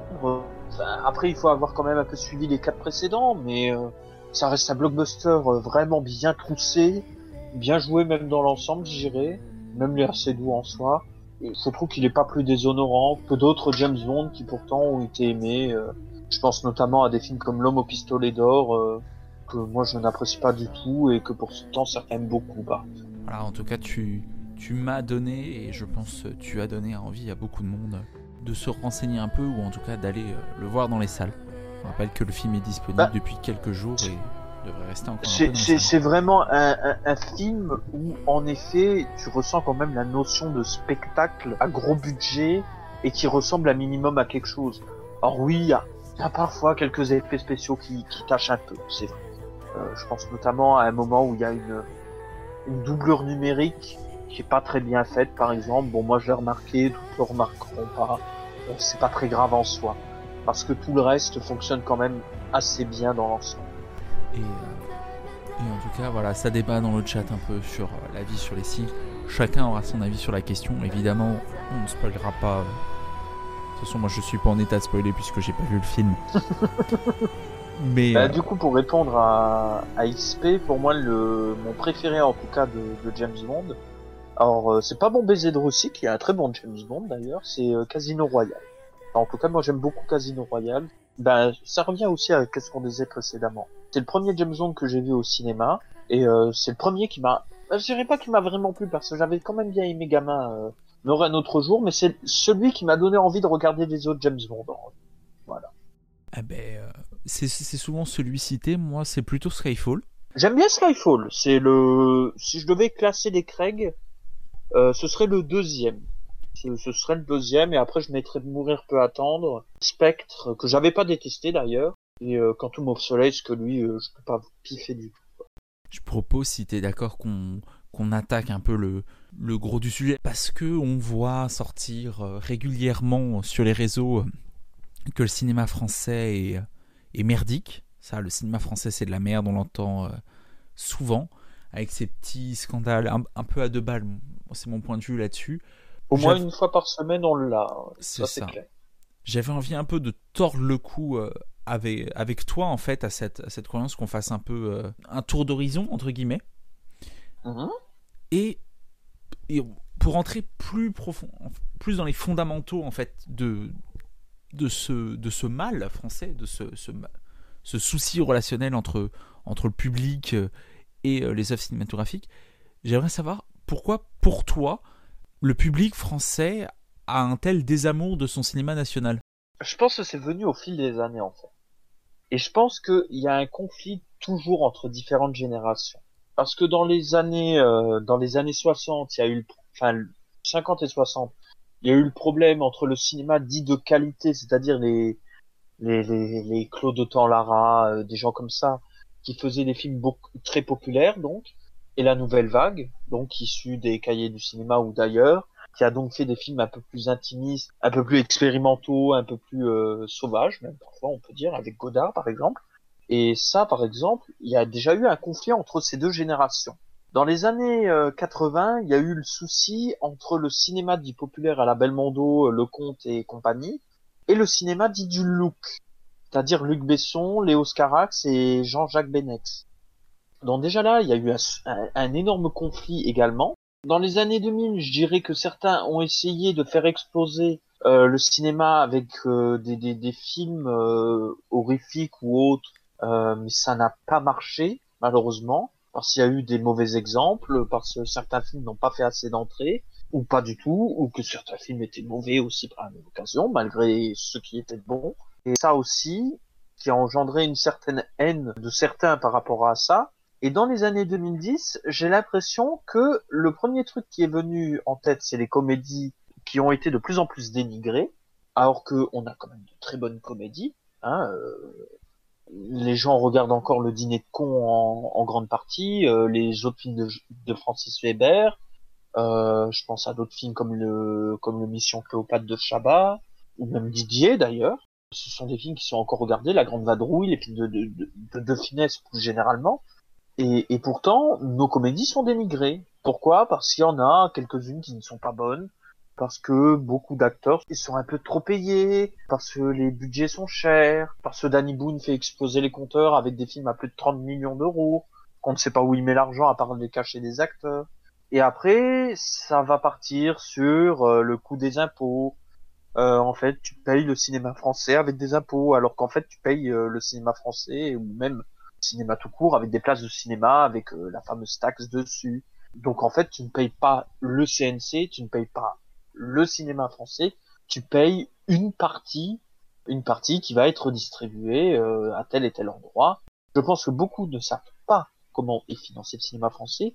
C'est d'ailleurs pour ça qu'ils ne retiennent que le CNC généralement, parce que ils, n'ont pas la réponse. il y a en fait des, conseils régionaux, des conseils départementaux qui se chargent de produire certains films euh, en fonction des tournages locaux, euh, en fonction des acteurs aussi. Il y a des coproductions.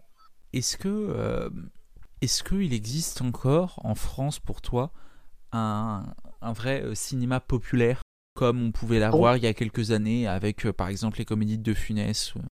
Je pense que c'est encore possible, oui. Le problème, c'est est-ce que les gens vont au cinéma les voir? C'est ça le problème. Parce que quand un film comme Dans la brume avec Romain Duris et euh, Olga Kurylenko sort, il se prend un bide monumental, alors que le film n'est pas plus con qu'un film catastrophe de Roland Emmerich, par exemple. Et pourtant, il bide complètement. Le film, il a coûté dans les 12 millions d'euros, euh, c'est pas rentabilisé du tout a fait en dessous des 500 000 si je me souviens bien. Et pourtant le film est loin d'être euh, mauvais, quoi. Il est vraiment bien, à mon sens. Et oui, c'est ça, il est même plutôt bon. Voilà, c'est vraiment du cinéma populaire.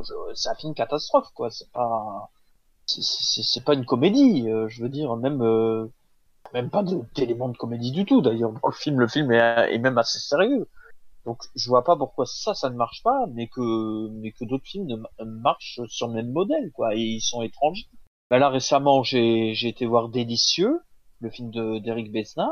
C'est un film tout ce qu'il y a de plus populaire. Il marche pas non plus. Euh, alors certes, on est dans le contexte actuel avec la pandémie. Euh, il y a des films qui marchent plus que d'autres, euh, d'autres qui ont un peu plus de mal.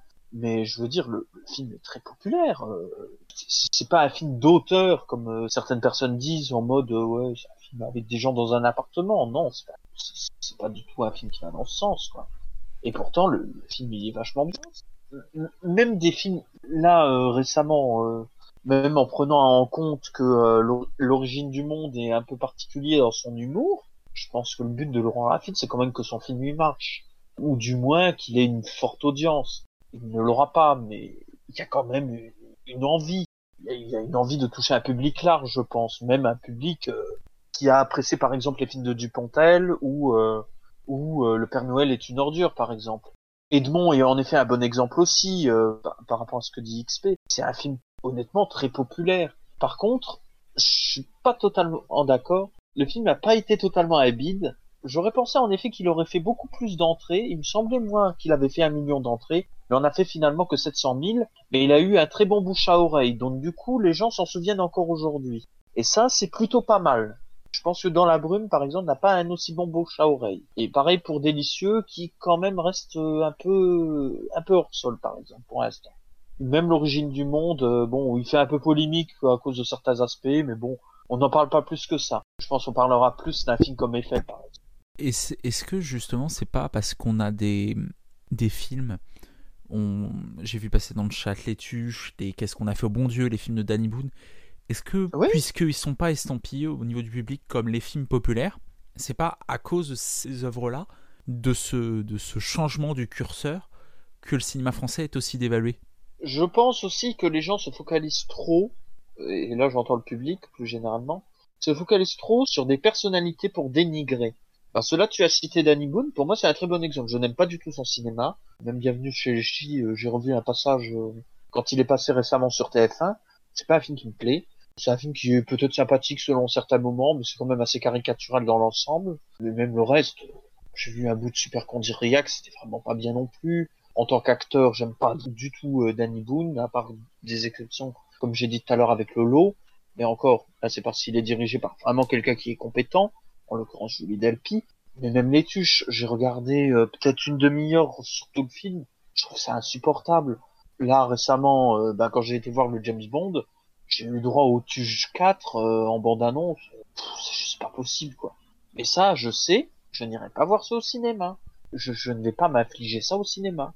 Je vais préférer aller voir des films qui en ont besoin que des films comme les tuches qui, en plus, n'ont pas besoin de moi pour marcher il y a un public pour ces films-là, tant mieux.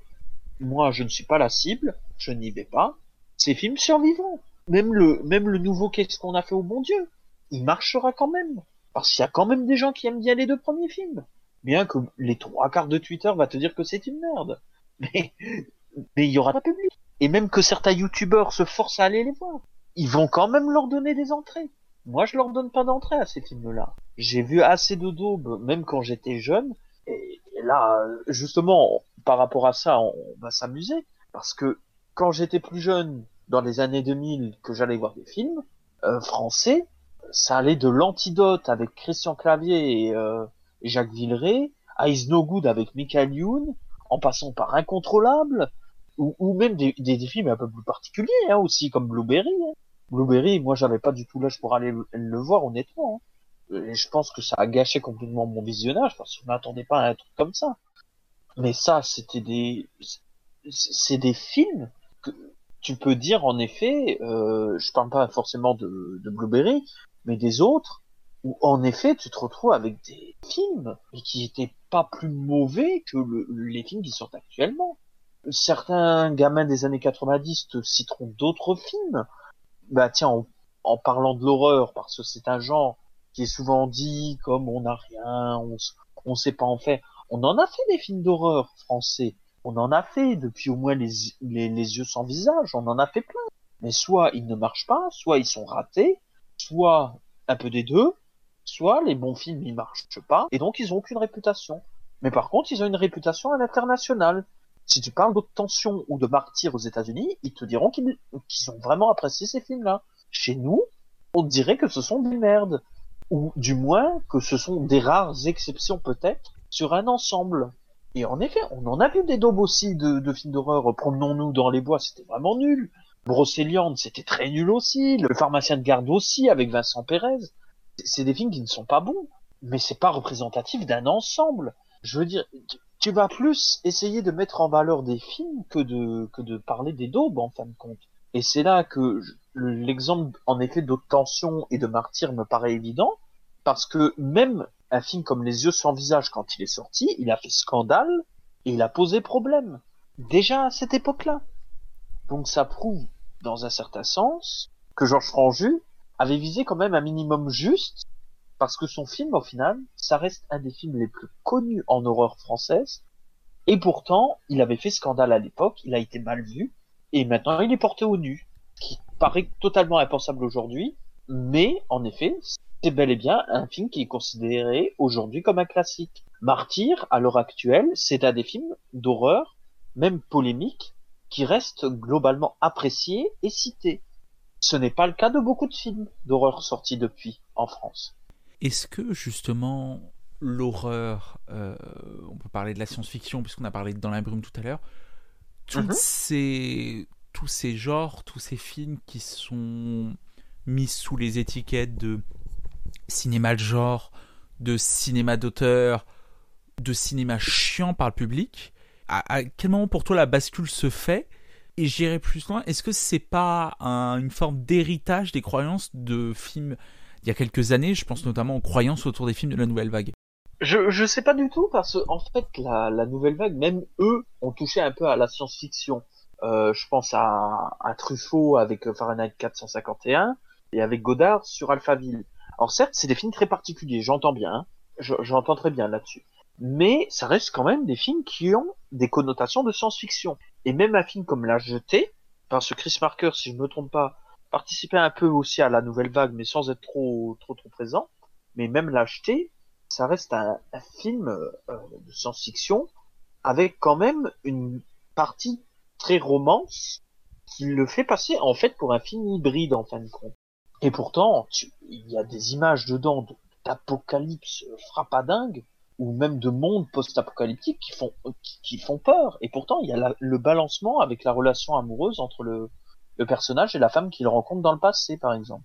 Dans le film de, de Georges Franju, les, yeux sans visage, on a également quand même la relation entre un père et sa fille qui est complètement euh, spectaculaire parce que le père a eu un accident avec sa fille, sa fille elle est défigurée et il cherche par tous les moyens de lui donner à nouveau un visage. Mais le problème c'est que en fin de compte, lui devient meurtrier et par la même occasion, il assouvit ses fantasmes à travers sa fille en la faisant passer pour un cobaye. Et c'est là, en effet, où l'horreur commence à devenir de plus en plus présente. Et après, pour la science-fiction, il faut quand même rappeler que sans les Français, il n'y aurait pas de science-fiction au cinéma. Parce que le voyage dans la Lune, c'est Méliès, c'est pas les Américains. Les Américains ont voulu le copier après. La base, c'est lui. Et c'est pareil pour d'autres choses. On a eu des, des films de science-fiction dans les années 20, dans les années 30. Ils étaient très populaires. Ils ont fait rêver des gens à l'époque. Au même titre que peut-être des, romans de Jules Verne. Le problème, je pense, qui est venu avec le cinéma français, c'est que à partir des années 50, ils ont commencé peut-être à, moins tenter des, des récits de science-fiction. Peut-être parce qu'ils n'avaient pas les budgets aussi, hein, faut, faut voir. Hein, c'est quand même une période d'après-guerre qui n'était pas forcément très facile. On était parti aussi à une période où on faisait des contes. Je pense à, au film de, de Jacques Becker, euh, Alibaba et les 40 voleurs avec, euh, avec Fernandel, ou même, euh, même La Belle et la Bête de Cocteau. C'est une période très différente d'aujourd'hui. Peut-être qu'en effet la science-fiction a été délaissée pendant un temps, au point qu'après c'était des rares exceptions. Mais après, on a quand même tenté des choses. Quand la Cité des Enfants Perdus sort en France, alors certes, c'est pas un énorme succès, mais ça reste quand même un film qui a été aimé, apprécié, qui est toujours apprécié encore aujourd'hui, qui fait partie de ces films qu'on cite encore en exception, et pourtant, c'est tout ce qu'il y a de plus populaire en termes de films. Par rapport à ce que tu disais justement tout à l'heure. Et après, même le cas Besson, on peut dire ce qu'on veut de, Luc Besson là-dessus. Mais par exemple, Valérian, son pari complètement foireux, on savait que ça n'allait pas marcher, ou du moins que c'est mal parti, mais en soi, le film n'est pas si dévalorisant que ça. Alors certes, j'en suis pas un énorme fan, je trouve que l'adaptation euh, des, des, bandes dessinées de, de Christin et Mézières euh, est souvent très très mal faite, notamment sur le, le personnage de Valérian, mais c'est un film qui a tenté des choses je peux pas dire que sur ce point, il n'a pas dépensé son argent. Pour une fois dans sa carrière, je vois le budget d'un film de Luc Besson dans un film de Luc Besson. La différence, par exemple, avec euh, Lucie, où son film il est boursouflé de partout, les effets sont foireux de, de, de partout, le scénario n'a ni queue ni tête, même qui tourne en anglais, je trouve que ça, ça fonctionne au moins sur, euh, sur Valérian. Après, il y a des choses qui ne fonctionnent pas dans le film. Mais, mais même des petits trips de, de, de SF, des, des trucs tout simples où les mecs ont, ont, ont essayé euh, dans un contexte parfois euh, euh, de futurs alternatifs, euh, des trucs comme ça. Je pense notamment à Ares. Ils ont essayé de faire une sorte de de, de pari avec des publicités de partout, euh, où les marques sont finalement plus puissantes que l'État lui-même. Je trouvais que c'était quand même des, des, des, des tentatives qui étaient plutôt intéressantes. Et même Enki Bilal, quand il faisait des films dans les années 80, 90 et 2000, or Immortel c'est quand même à part, parce que là il a vraiment fait un énorme truc de SF. D'ailleurs je l'ai je, je l'ai pas revu depuis son, son passage au cinéma, mais enfin pas en entier en tout cas. J'ai vu des petits passages, mais je trouvais que ça tenait plutôt bien le choc visuellement. Après il faut que je revoie le film maintenant que j'ai lu les, les bandes dessinées de Bilal, ça me parlera beaucoup plus. Mais par exemple Tokyo Moon, c'est un film euh, de science-fiction où il n'avait pas non plus un énorme budget, mais où il a tenté des choses, il a créé un univers, ça fonctionne un minimum, et ça fonctionne. Parfois, il suffit de pas grand chose en fin de compte, il suffit pas de faire exploser le budget, comme certains voudraient, avec des films à la Marvel avec casse d'effets spéciaux. Le, le problème, c'est que nous, en France, en effet, on a des films à gros budget, mais souvent, c'est surtout pour mettre dans les cachets des acteurs. Ce qui nous amène à parler de clavier ou de, de Danny Boone, par exemple. Bah là, je vois qu'XP nous parle de l'ASF en France, ça reste un genre impur pour les enfants. Tel point qu'on a inventé le mot anticipation pour faire de l'ASF et que ce soit accepté par les élites. Ben, en France, je dirais quand même qu'on traite la science-fiction quand même très au sérieux par rapport aux Américains qui vont faire des space opera et tout. Après, il y a des cas spéciaux comme Barbarella avec Jane Fonda, qui est en effet une coproduction euh, française, franco-italienne, américaine, si je ne me trompe pas, qui est réalisée donc par un français, Roger Vadim, d'après une bande dessinée française. Donc là, en effet, c'est un cas un peu à part, mais souvent dans la science-fiction française, on aura tendance, en effet, à, prendre le genre au sérieux. Et finalement, ce n'est pas si mal que ça. Après, il faut voir les films, il faut leur donner leur chance surtout, et euh, leur permettre d'exister en fin de compte. En parlant de d'existence, est-ce que est-ce que je vais en profiter parce que c'est une question qu'XP a posée dans le chat où il te demandait ce que Mhm. c'était que le cinéma de genre? Est-ce que c'est quelque chose qui existe? Je vais même aller plus loin de est-ce qu'on rassemble pas facilement sur les trucs? Des des genres pardon. Est-ce qu'on rassemble pas facilement des genres euh, la SF, l'horreur, tout ça, justement parce qu'on a une dans le public français, est-ce qu'on n'a pas il n'y a pas une forme de manque d'ouverture d'esprit aujourd'hui? Je pense que ça vient de là, en effet, parce que on, on est quand même, euh, on est quand même en 2021. Le cinéma français a quand même plus d'un siècle d'existence. Il y a des très bons films de toute époque confondue. Donc au bout d'un moment, soit tu ne fais pas attention, et là je peux comprendre en effet que tu n'apprécies pas ce que tu vois ou ce qu'on veut te montrer aussi. Parce que problème c'est là aussi, c'est que quand les cinémas passent certains films durant une semaine et qu'après il y en a plus, je pense à Arès justement. Arès, euh, il a eu une distribution absolument catastrophique. C'était pourtant un film Gaumont. Euh, Gaumont, on n'a fait aucun effort dessus. C'est à peine si on avait entendu parler du film euh, avant qu'il sorte. Tout ça, à mon avis, parce que le film était un peu violent et tout. Ils en ont rien eu à faire. Et du coup, le film est tombé dans des limbes. Mais moi, personnellement, je me souvenais de son existence parce que j'avais vu l'affiche et tout. Je savais de, de quoi ça parlait. Je savais qu'est-ce que c'était mais je l'ai vu quoi euh, peut-être deux ans, trois ans après sa sortie. Et le film est pas plus déshonorant que certains films américains, quoi. Et pourtant, euh, tout le monde s'en fout. Il paraît pour les chaînes de télévision. Arrest, c'est pas un film que tu retrouveras sur euh, sur TF1 un samedi, un, un dimanche soir. C'est un film que tu verras peut-être en deuxième partie de soirée, et encore, je suis gentil. C'est un film que tu vas invisibiliser, que tu ne montreras pas. Qu'est-ce qu'on a fait au bon Dieu aura droit en effet à sa diffusion en prime time, il aura même droit à la rediffusion la semaine suivante en deuxième partie de soirée, mais un film comme Arrest ne l'aura pas. Et même un film comme La Cité des Enfants Perdus ou Delicatessen, c'est des films qui ont marché en leur temps. Ils ont fait plus d'un million d'entrées. Bon, certes, euh, comme j'ai dit, La Cité des Enfants Perdus, c'est un film qui était plus cher, donc il a été un peu moins rentable en quelque sorte. Mais euh, ces, films-là ne passent plus à la télé en, premi- en première partie, en deuxième partie, euh, même en troisième. hein. C'est des films qui sont sur des plateformes comme Netflix, en DVD, en Blu-ray, mais qui ne touchent en fait qu'un public curieux, en fin de compte. Et c'est ça qui est malheureux. Et c'est ça aussi un des problèmes qu'il y a euh, avec euh, le mépris qui est fait avec le cinéma français, c'est qu'il y a un manque de curiosité qui s'est imprégné depuis, parce qu'il y a eu des mauvais films, parce qu'il y a des problèmes, comme on a dit, il y a des problèmes de distribution, il y a des problèmes de promotion, il y a des problèmes de diffusion pendant la partie salle et après. Euh, il y a des soucis par rapport euh, à certaines productions qui prennent plein d'argent. On se demande où est l'argent à part dans les cachets des acteurs. On pense à d'autres choses encore. Et au final, on se retrouve avec un problème où finalement même les meilleurs, les, meilleurs films ne sont pas tant valorisés que ça. On va te sortir qu'en effet c'est une exception. C'est une exception parmi un tas de merde.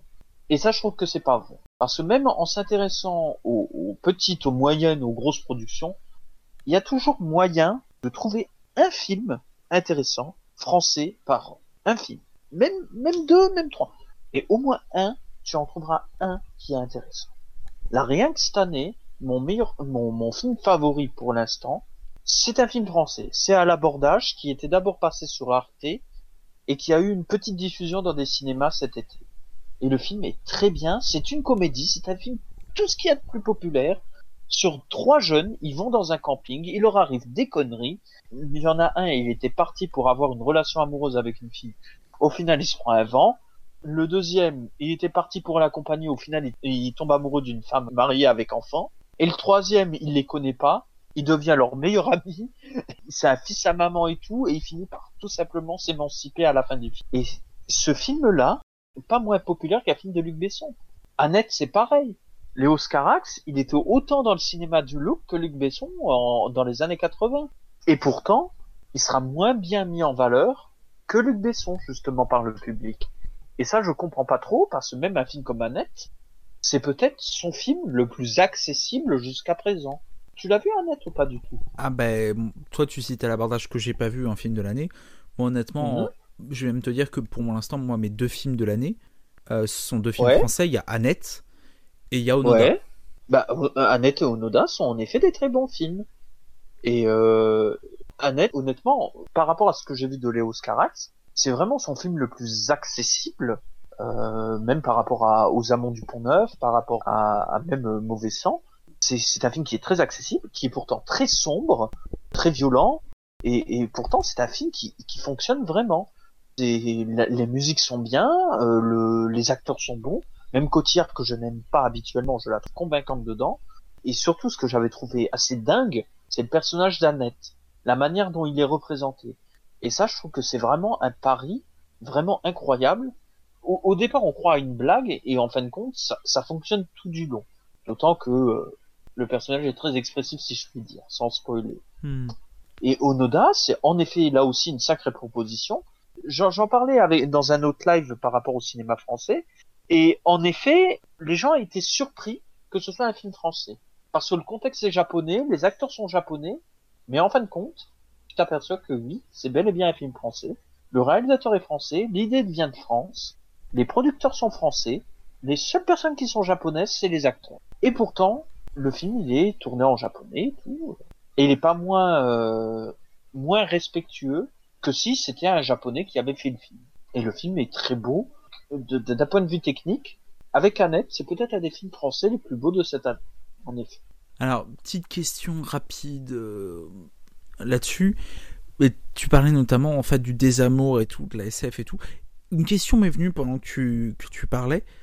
Est-ce qu'on n'aurait mhm. pas abandonné d'une certaine manière, de, de, manière publique, de manière populaire, est-ce qu'on n'aurait pas abandonné le cinéma de genre, encore une fois avec des très gros guillemets, moi je suis pas un très grand fan de cette expression qui veut pas je, dire Je suis pas fan de l'expression non plus, parce que comme tu dis, c'est c'est très euh, c'est très vague en fin de compte. Euh, quand tu demandes aux gens qu'est-ce que c'est le cinéma de genre, ils vont te dire l'horreur et euh, l'horreur et le fantastique, à la rigueur peut-être la SF.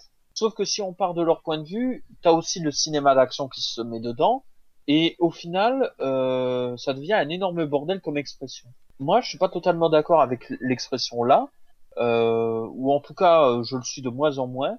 On a des genres, il y a des comédies, il y a des drames, il y a des euh, de l'horreur, du fantastique, de la SF, de l'action, etc., etc.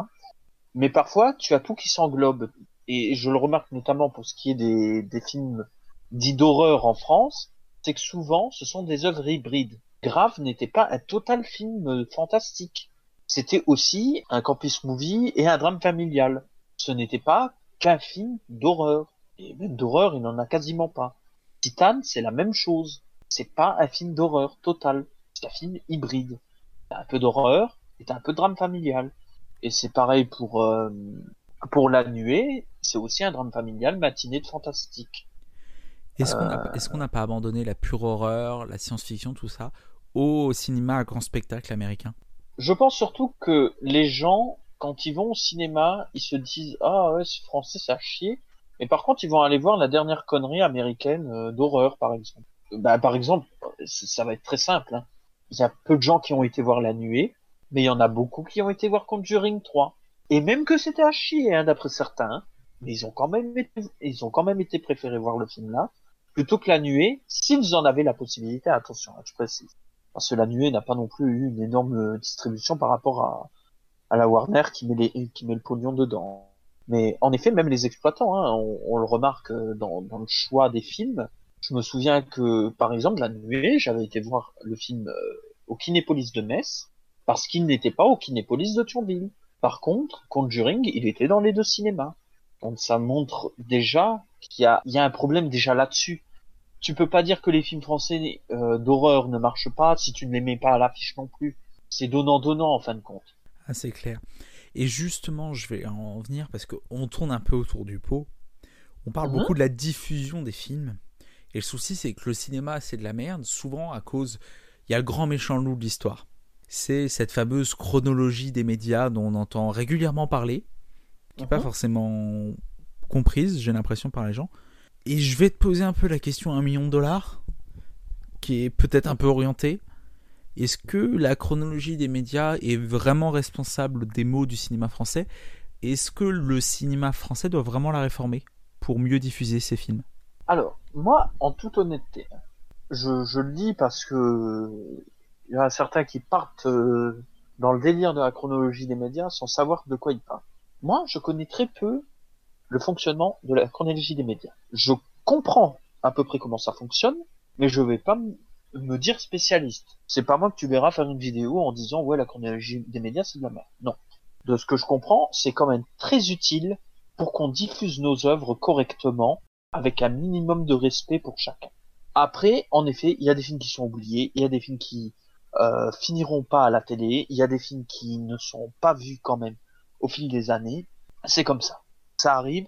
C'est pareil en Amérique, c'est pareil au Japon, c'est pareil en Chine, c'est pareil ailleurs. Pour moi, c'est la même chose. Le seul truc qui va changer, c'est en effet la manière de diffuser. Quand je vois comment ça se passe actuellement aux États-Unis avec les fameuses sorties simultanées, j'ai l'impression que ça fonctionne pas. J'ai l'impression qu'il y a des films qui auraient pu fonctionner justement sans ce principe, et au final, ils ne marchent pas bien parce que justement, il y a ce problème-là. Parce que le film, il est déjà sur le net. Et je pense que même qu'un qu'un film comme The Suicide Squad, qui n'a pas bien marché, aurait pu mieux marcher s'il n'avait pas été dans ce cas de figure. Et là, je vois par exemple que le prochain Paranormal Activity, il va sortir exclusivement sur Paramount Plus, là où je sais plus quel, est le nom du, du, du de la plateforme. Mais euh, Paranormal Activity, qu'on aime ou pas, hein, je, moi je déteste ces films-là, mais ça aurait ramené des gens en, salle. Même les Américains, même les Français, ils auraient été voir ce film. Même que ce soit une énorme baudruche euh, avec écrit merde dessus, ils auraient quand même été voir le film. Là, ils sont en train de ruiner l'exploitation même du film parce que les gens n'auront. Honnêtement, je pense que tout le monde s'en fout de Paramount Plus. Je sais même pas si le, le film avec Mark Wahlberg qu'ils ont sorti il y a quelque temps, la, la sorte d'Highlander euh, qu'ils ont sorti uniquement dessus, a bien marché dessus. Je, je sais pas du tout. Mais à mon avis, un truc comme Paranormal Activity, ça n'aurait jamais dû sortir sur ce truc-là, au lieu de la salle. Je pense que ce sont des films qui sont quand même faits pour un public de salle, et si tu n'y vas pas, il y a quand même un souci. Et en effet, XP, oui, le Paramount Plus, on n'a pas de version actuellement. Ça finira peut-être par venir, c'est comme HBO Max, ça finira par arriver à un de ces quatre. Mais je pense que Paramount, euh, à l'heure actuelle, c'est le cas si, euh, de, faire ça en France. Mais, euh, mais oui, c'est pareil pour Black Widow, c'est pareil pour d'autres films qui auraient pu exister, en effet, avec une meilleure distribution, parce que là, les trucs simultanés, j'ai l'impression que ça tue plus les films et leur exploitation qu'à qu'à l'heure actuelle. Et c'est d'ailleurs ce que je disais tout à l'heure par rapport aux abonnements et sur le prix euh, de la place.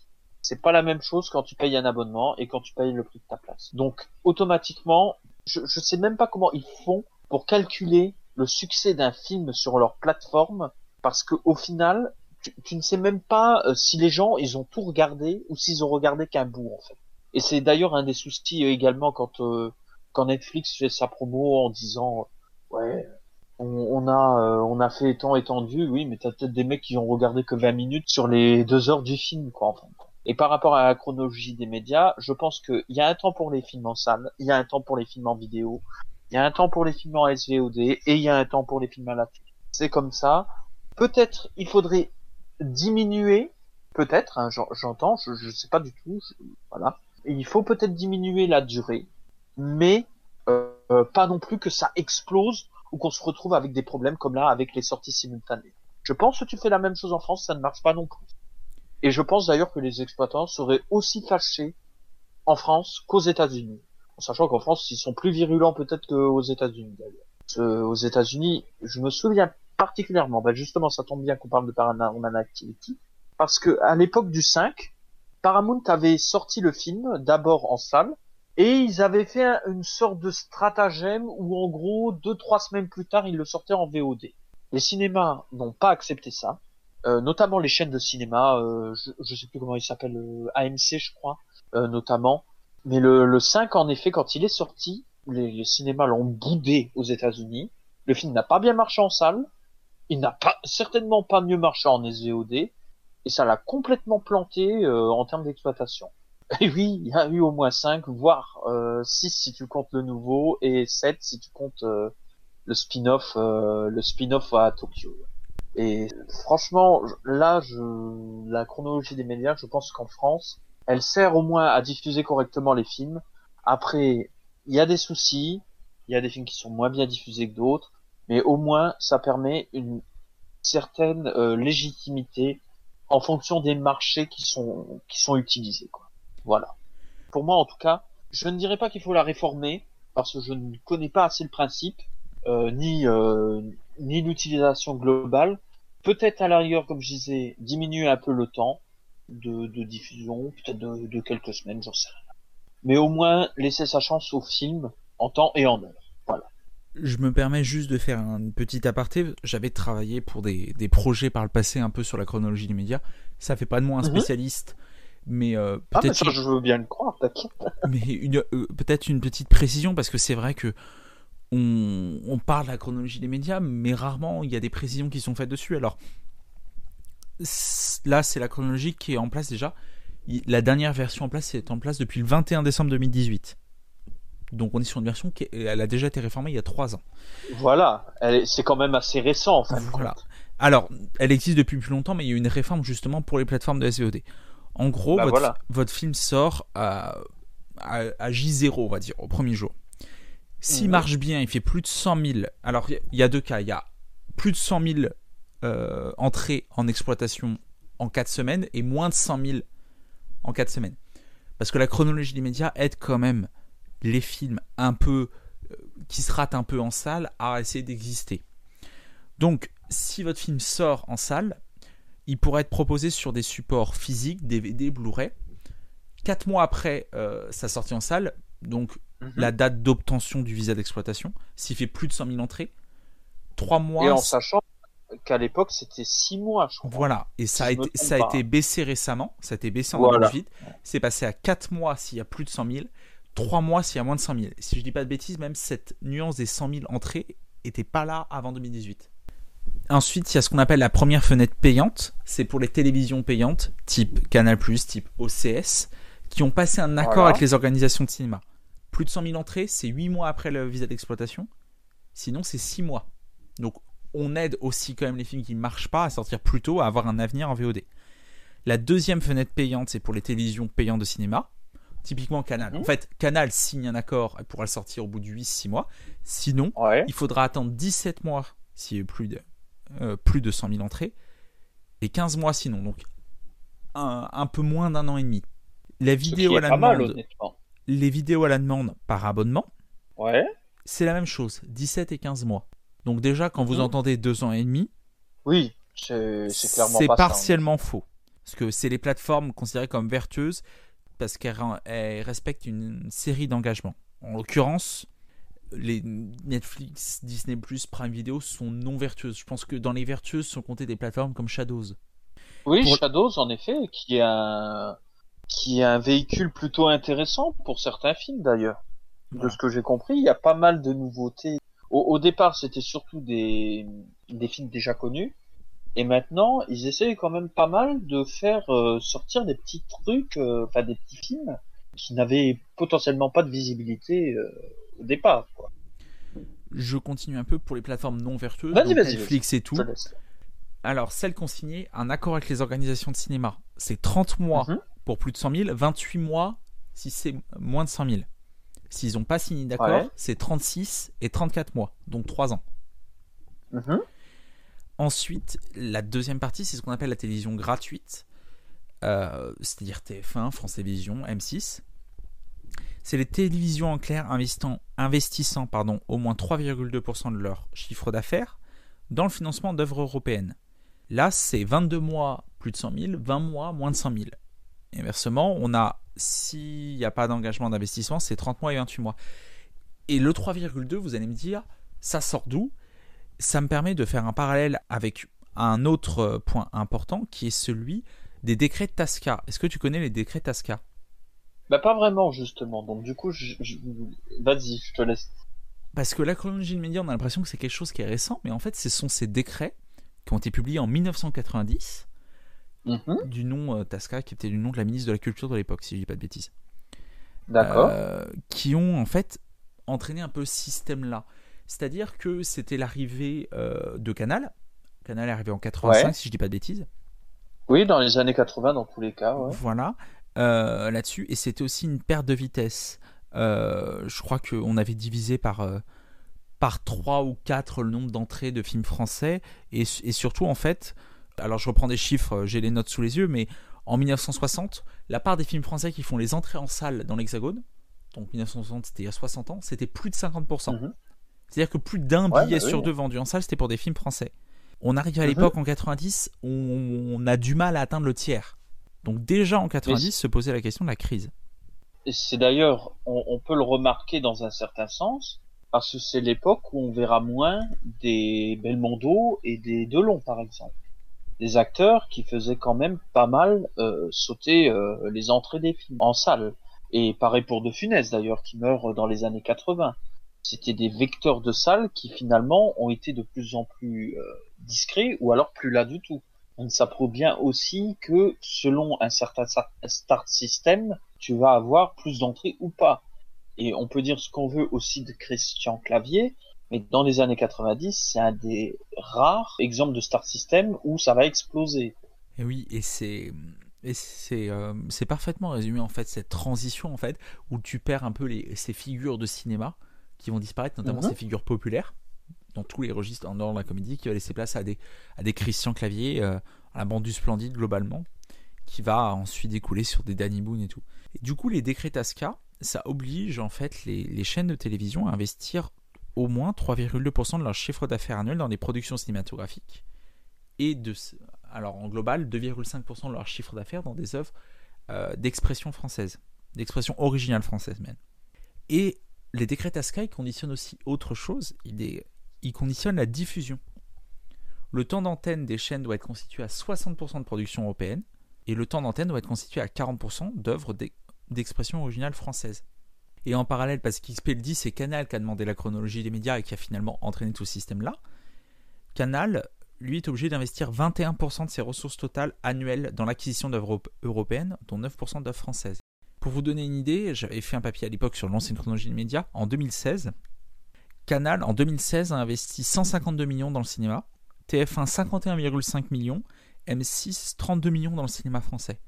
Et cette petite précision où, où j'endors un peu tout le monde en donnant mes chiffres va me permettre de, de te poser une question.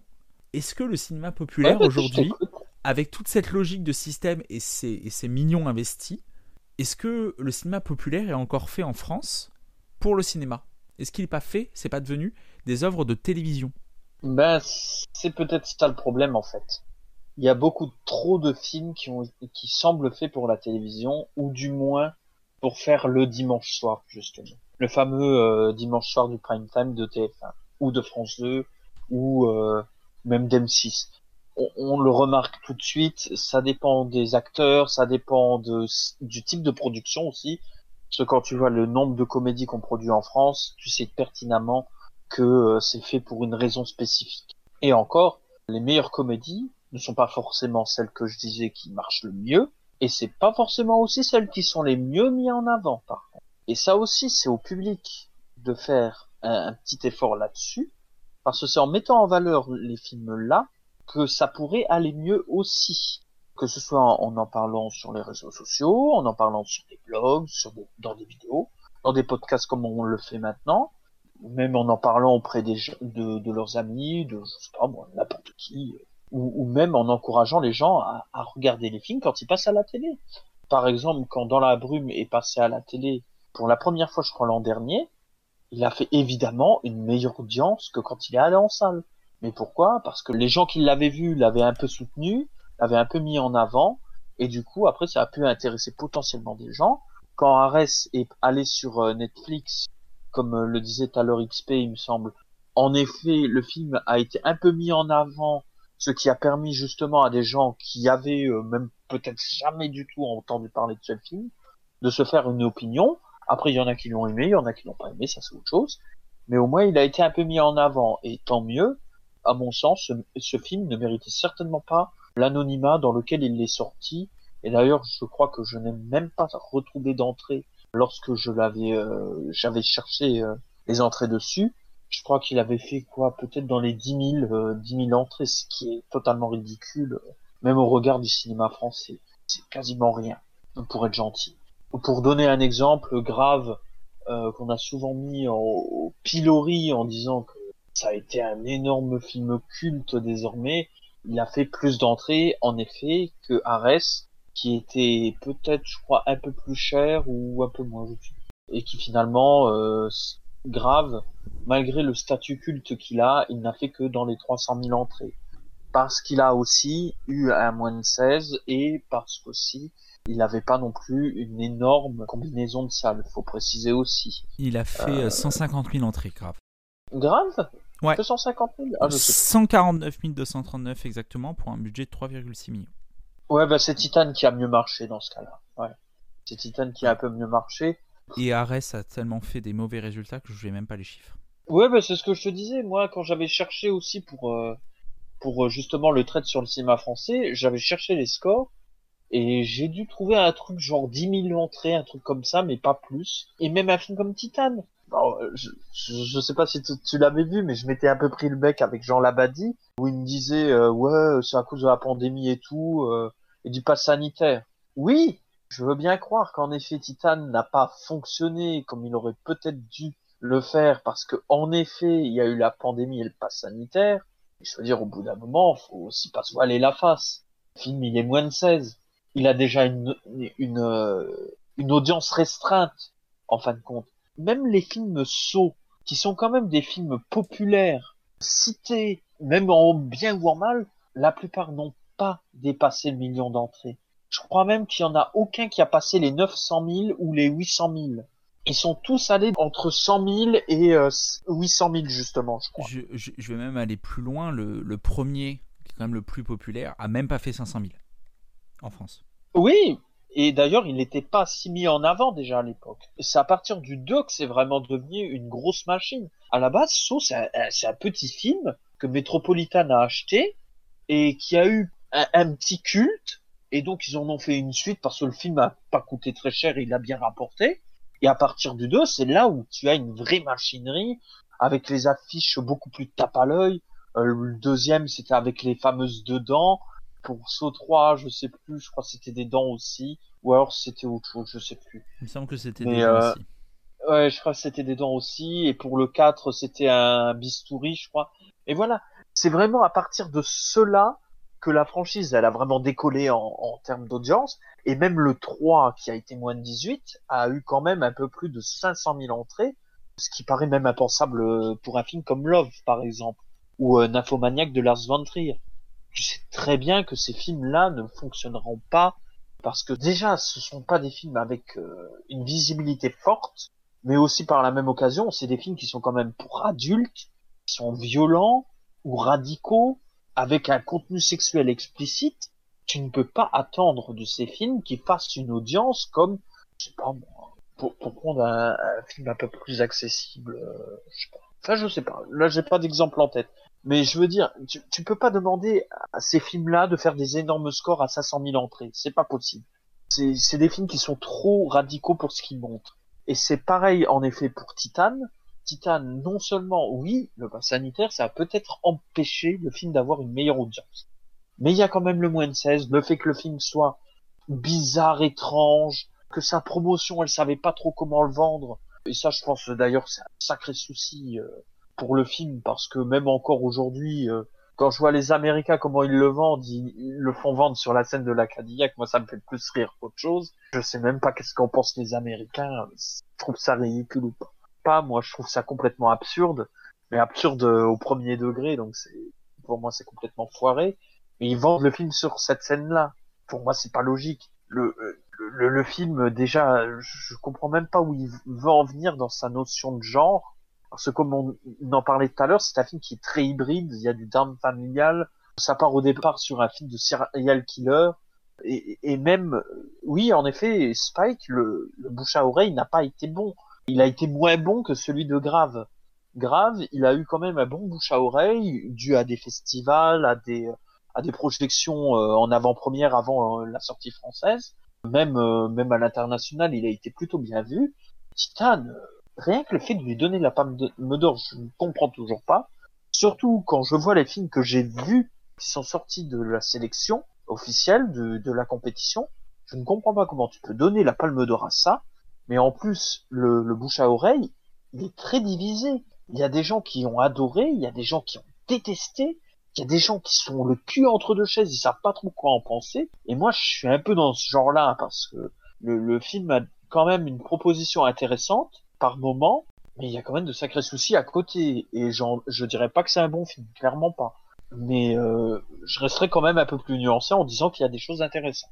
Voilà. Mais pour moi, ce n'est clairement pas un film tant à mettre en valeur, parce que pour moi, il ne symbolise pas un quelconque renouveau de cinéma français, de genre, de machin, de chouette. Pour moi, ce n'est pas ce film-là qui, qui fera avancer les choses. Grave, en soi, a fait un peu changer les choses sur la production, je pense. Je pense que beaucoup ont voulu tenter après lui. Et c'est pour ça que un an plus tard, on s'est retrouvé avec Dans la brume, avec euh, La nuit qui a dévoré le monde, avec Revenge aussi de Coralie Fargeat, avec euh, Les garçons sauvages de Mandico, je pense que ces films-là ont pu être produits, ou alors ont été produits dans le sillon, et ont permis un certain renouveau, en quelque sorte, d'un certain cinéma d'horreur en France. Après, est-ce que ça fait de l'audience? Malheureusement, à l'heure actuelle, non. Est-ce que ça va permettre de faire de l'audience après? Je ne sais pas. Est-ce que ça pourra permettre d'autres productions de voir le jour? Je l'espère, en tout cas. Et euh, après, est-ce que ça amènera à des films de plus gros budget J'en suis pas si sûr, mais si ça arrive et que ça donne de, beaux, de belles choses, j'entends, tant mieux. On parlait de, de Cannes. Est-ce que, euh, parce qu'on est quand même un pays de, de cérémonies de cinéma très réputé, Mhm. il, y a, il y a le Festival de Cannes qui reste euh, un des plus grands festivals de cinéma au monde, pour ne pas dire le plus grand encore. On a les Césars. Bah, c'est le plus cité, hein, de toute Oui. manière. Même la, Oui, non mais c'est... la Palme d'Or, la Palme d'Or sera plus scrutée que n'importe quel film de, d'Oscar ou autre. Ah oui, à non mais c'était, pour ne pas passer pour euh, quelqu'un de chauvin. Ah non, non, mais, mais c'est vrai, en effet, la Palme d'Or, à partir du moment où un film a la Palme d'Or, il aura de toute manière un, un regard qui sera différent de celui de, du Lion d'Or de Venise ou de l'Ours d'Or de, de, de Berlin. C'est tout à fait vrai, en effet. On a le Festival Lumière euh, qui a lieu actuellement euh, à Lyon. On a les Césars Mhm. qui, mine de rien, on n'a pas la pire exposition européenne. Et Ah bah pourtant, c'est euh, c'est absolument boudé par le public. Mais- t'avoue que moi j'ai un peu du mal à comprendre pourquoi. Je sais pas si toi, toi t'as plus d'idées là-dessus. Alors, moi, personnellement, je pense que le public, objectivement, se fout complètement des Césars à l'heure actuelle. C'est pour ça que quand il y a eu les polémiques qu'il y a eu avec euh, la cérémonie euh, de cette année, j'ai pas compris, parce que on parlait que c'était un scandale, qu'il y avait plein de problèmes et tout. Et au final, les gens, ils ont regardé la cérémonie? Non. Ils ont rien regardé du tout. Ils ont peut-être vu les moments cruciaux, comme quand le Captain Marlowe est devenu, euh, est venu avec euh, en peau d'âne. Mais c'est le seul truc qu'ils ont retenu. Ils ont pas fait attention au palmarès. Ils ont pas fait attention aux films qui étaient nommés. Et pourtant, il y avait des films tout à fait populaires. Antoinette dans les Cévennes ou Antoinette chez les Cévennes, je sais plus. Dans les Cévennes, dans les Cévennes. Dans les Cévennes. Mais c'est un film très populaire, ça. C'est, c'est même un des rares films qui avait bien marché dans la période post-confinement. Il avait fait dans les 700 000 entrées, je crois, ce qui est vraiment pas mal à la période où il est sorti. Et c'est un film très populaire. C'est une comédie romantique. En plus, elle est très bien jouée. Les acteurs sont bons dedans. La réalisation est plutôt euh, pas mal. La relation entre l'héroïne et le fameux Patrick fonctionne du tonnerre. Franchement, le film là, c'était un de ceux qui ont été récompensés. C'était plus que mérité. Honnêtement, j'ai plus en tête euh, les, les différents récompensés. Mais dans mon souvenir, il y avait aussi d'autres films très intéressants dedans. Ils sont pas plus impopulaires que euh, d'autres films, qui sont pourtant boudés par des Français. Ou alors même qu'ils sont vus en salle, en fin de compte. Donc au final, tu te dis, où est le problème, en fin de compte? Alors oui, les Césars, c'est globalement des professionnels du cinéma qui votent. Oui, c'est pas forcément les choix du public, mais ça veut pas dire que les films sont nazes. Ou alors que c'est que du cinéma bobo, euh, d'auteur, euh, avec euh, monsieur qui parle avec madame pendant 1h30 dans leur appartement parisien bobo. Dans ce cas-là, je peux dire la même chose de Malcolm et Marie, qui a pourtant été très bien accueilli par la plupart des gens quand il est sorti sur Netflix, et qui pourtant est une catastrophe totale. Donc euh, voilà, et c'est un film américain. Je vois pas qu'est-ce qui différencie entre les deux autres, et pourtant t'en as un qui sera moins bien accueilli que l'autre. Voilà, c'est pour ça que j'ai pris l'exemple là, parce que c'est quand même ce qui me paraît le plus évident en tout cas.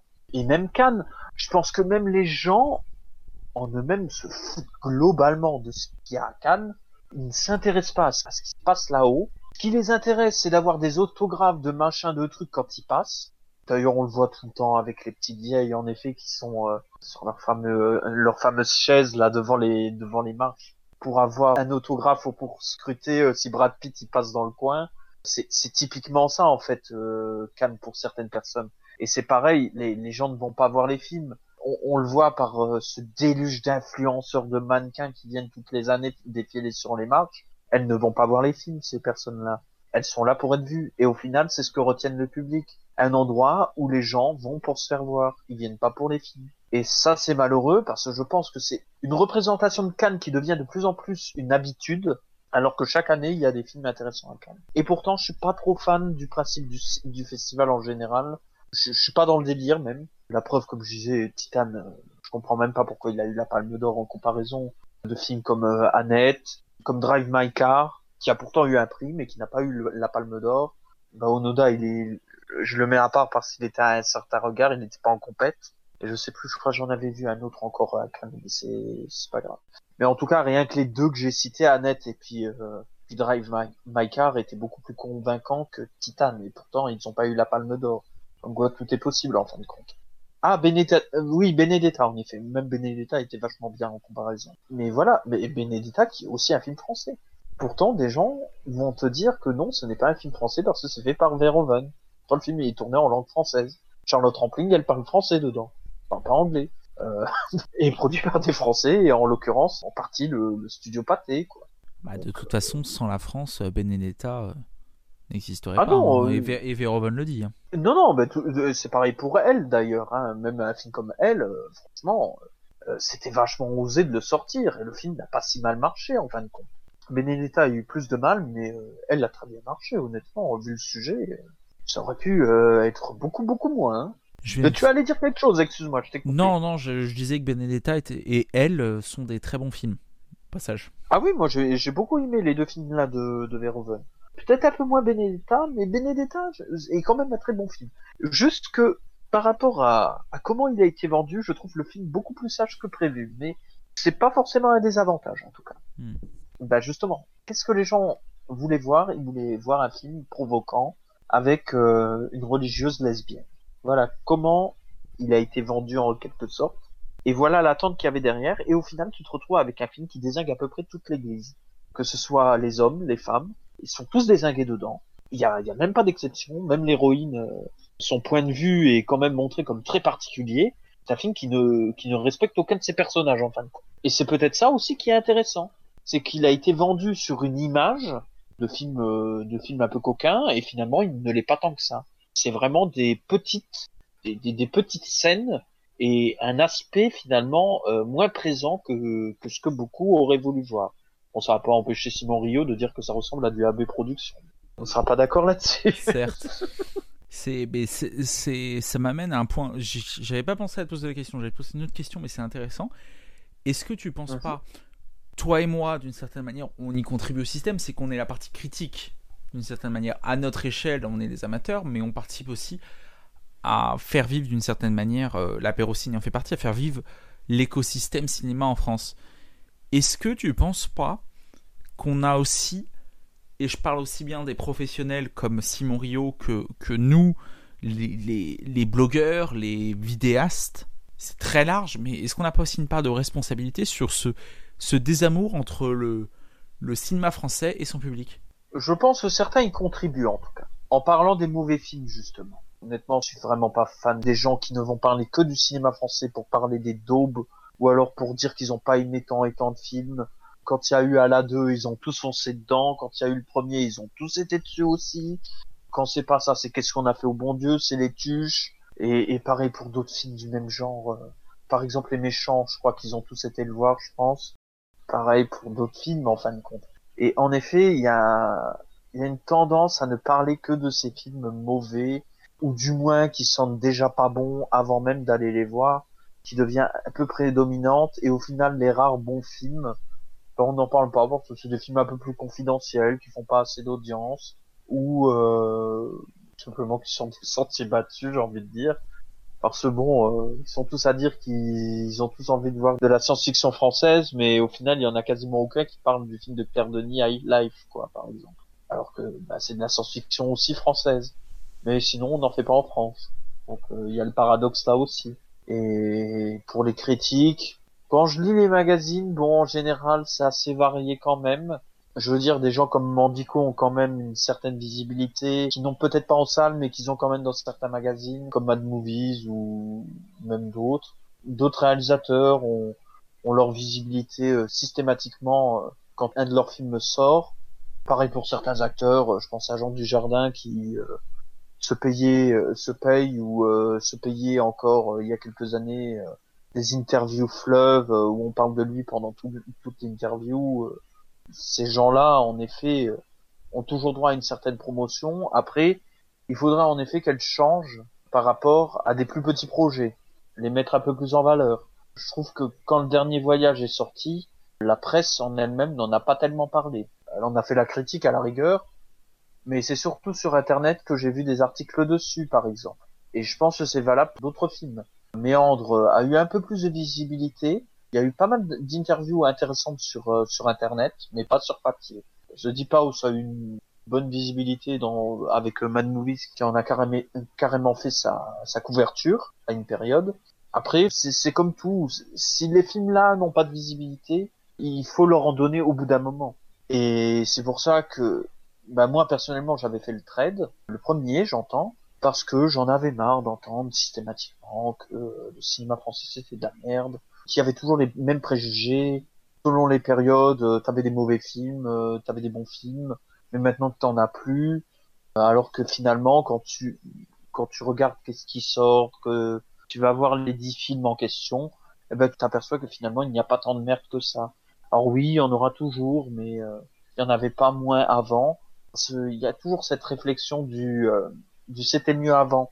Mais avant, on avait aussi des comédies potaches, on avait aussi des drames chiants, on avait aussi des films ratés, avec des bons acteurs comme des mauvais acteurs. Il y a même des acteurs qui ne faisaient que ça, des daubes. Donc au bout d'un moment, faut aussi avoir un œil sur le rétroviseur, mais sans regarder que ce qui arrange. Et il faut aussi mettre en valeur ce qui en a besoin. Et ça aussi, je l'ai remarqué plusieurs fois euh, en faisant le, les trades, c'est que en fin de compte, pas mal de films que j'aime bien sont parfois des films qui n'ont pas marché. Et donc, en reparler encore des années plus tard, ça permet justement de leur redo- redonner une visibilité. Or, parfois ça éveille la curiosité, parfois ça n'éveille pas la curiosité, les gens s'en foutent, mais au moins il y a une trace.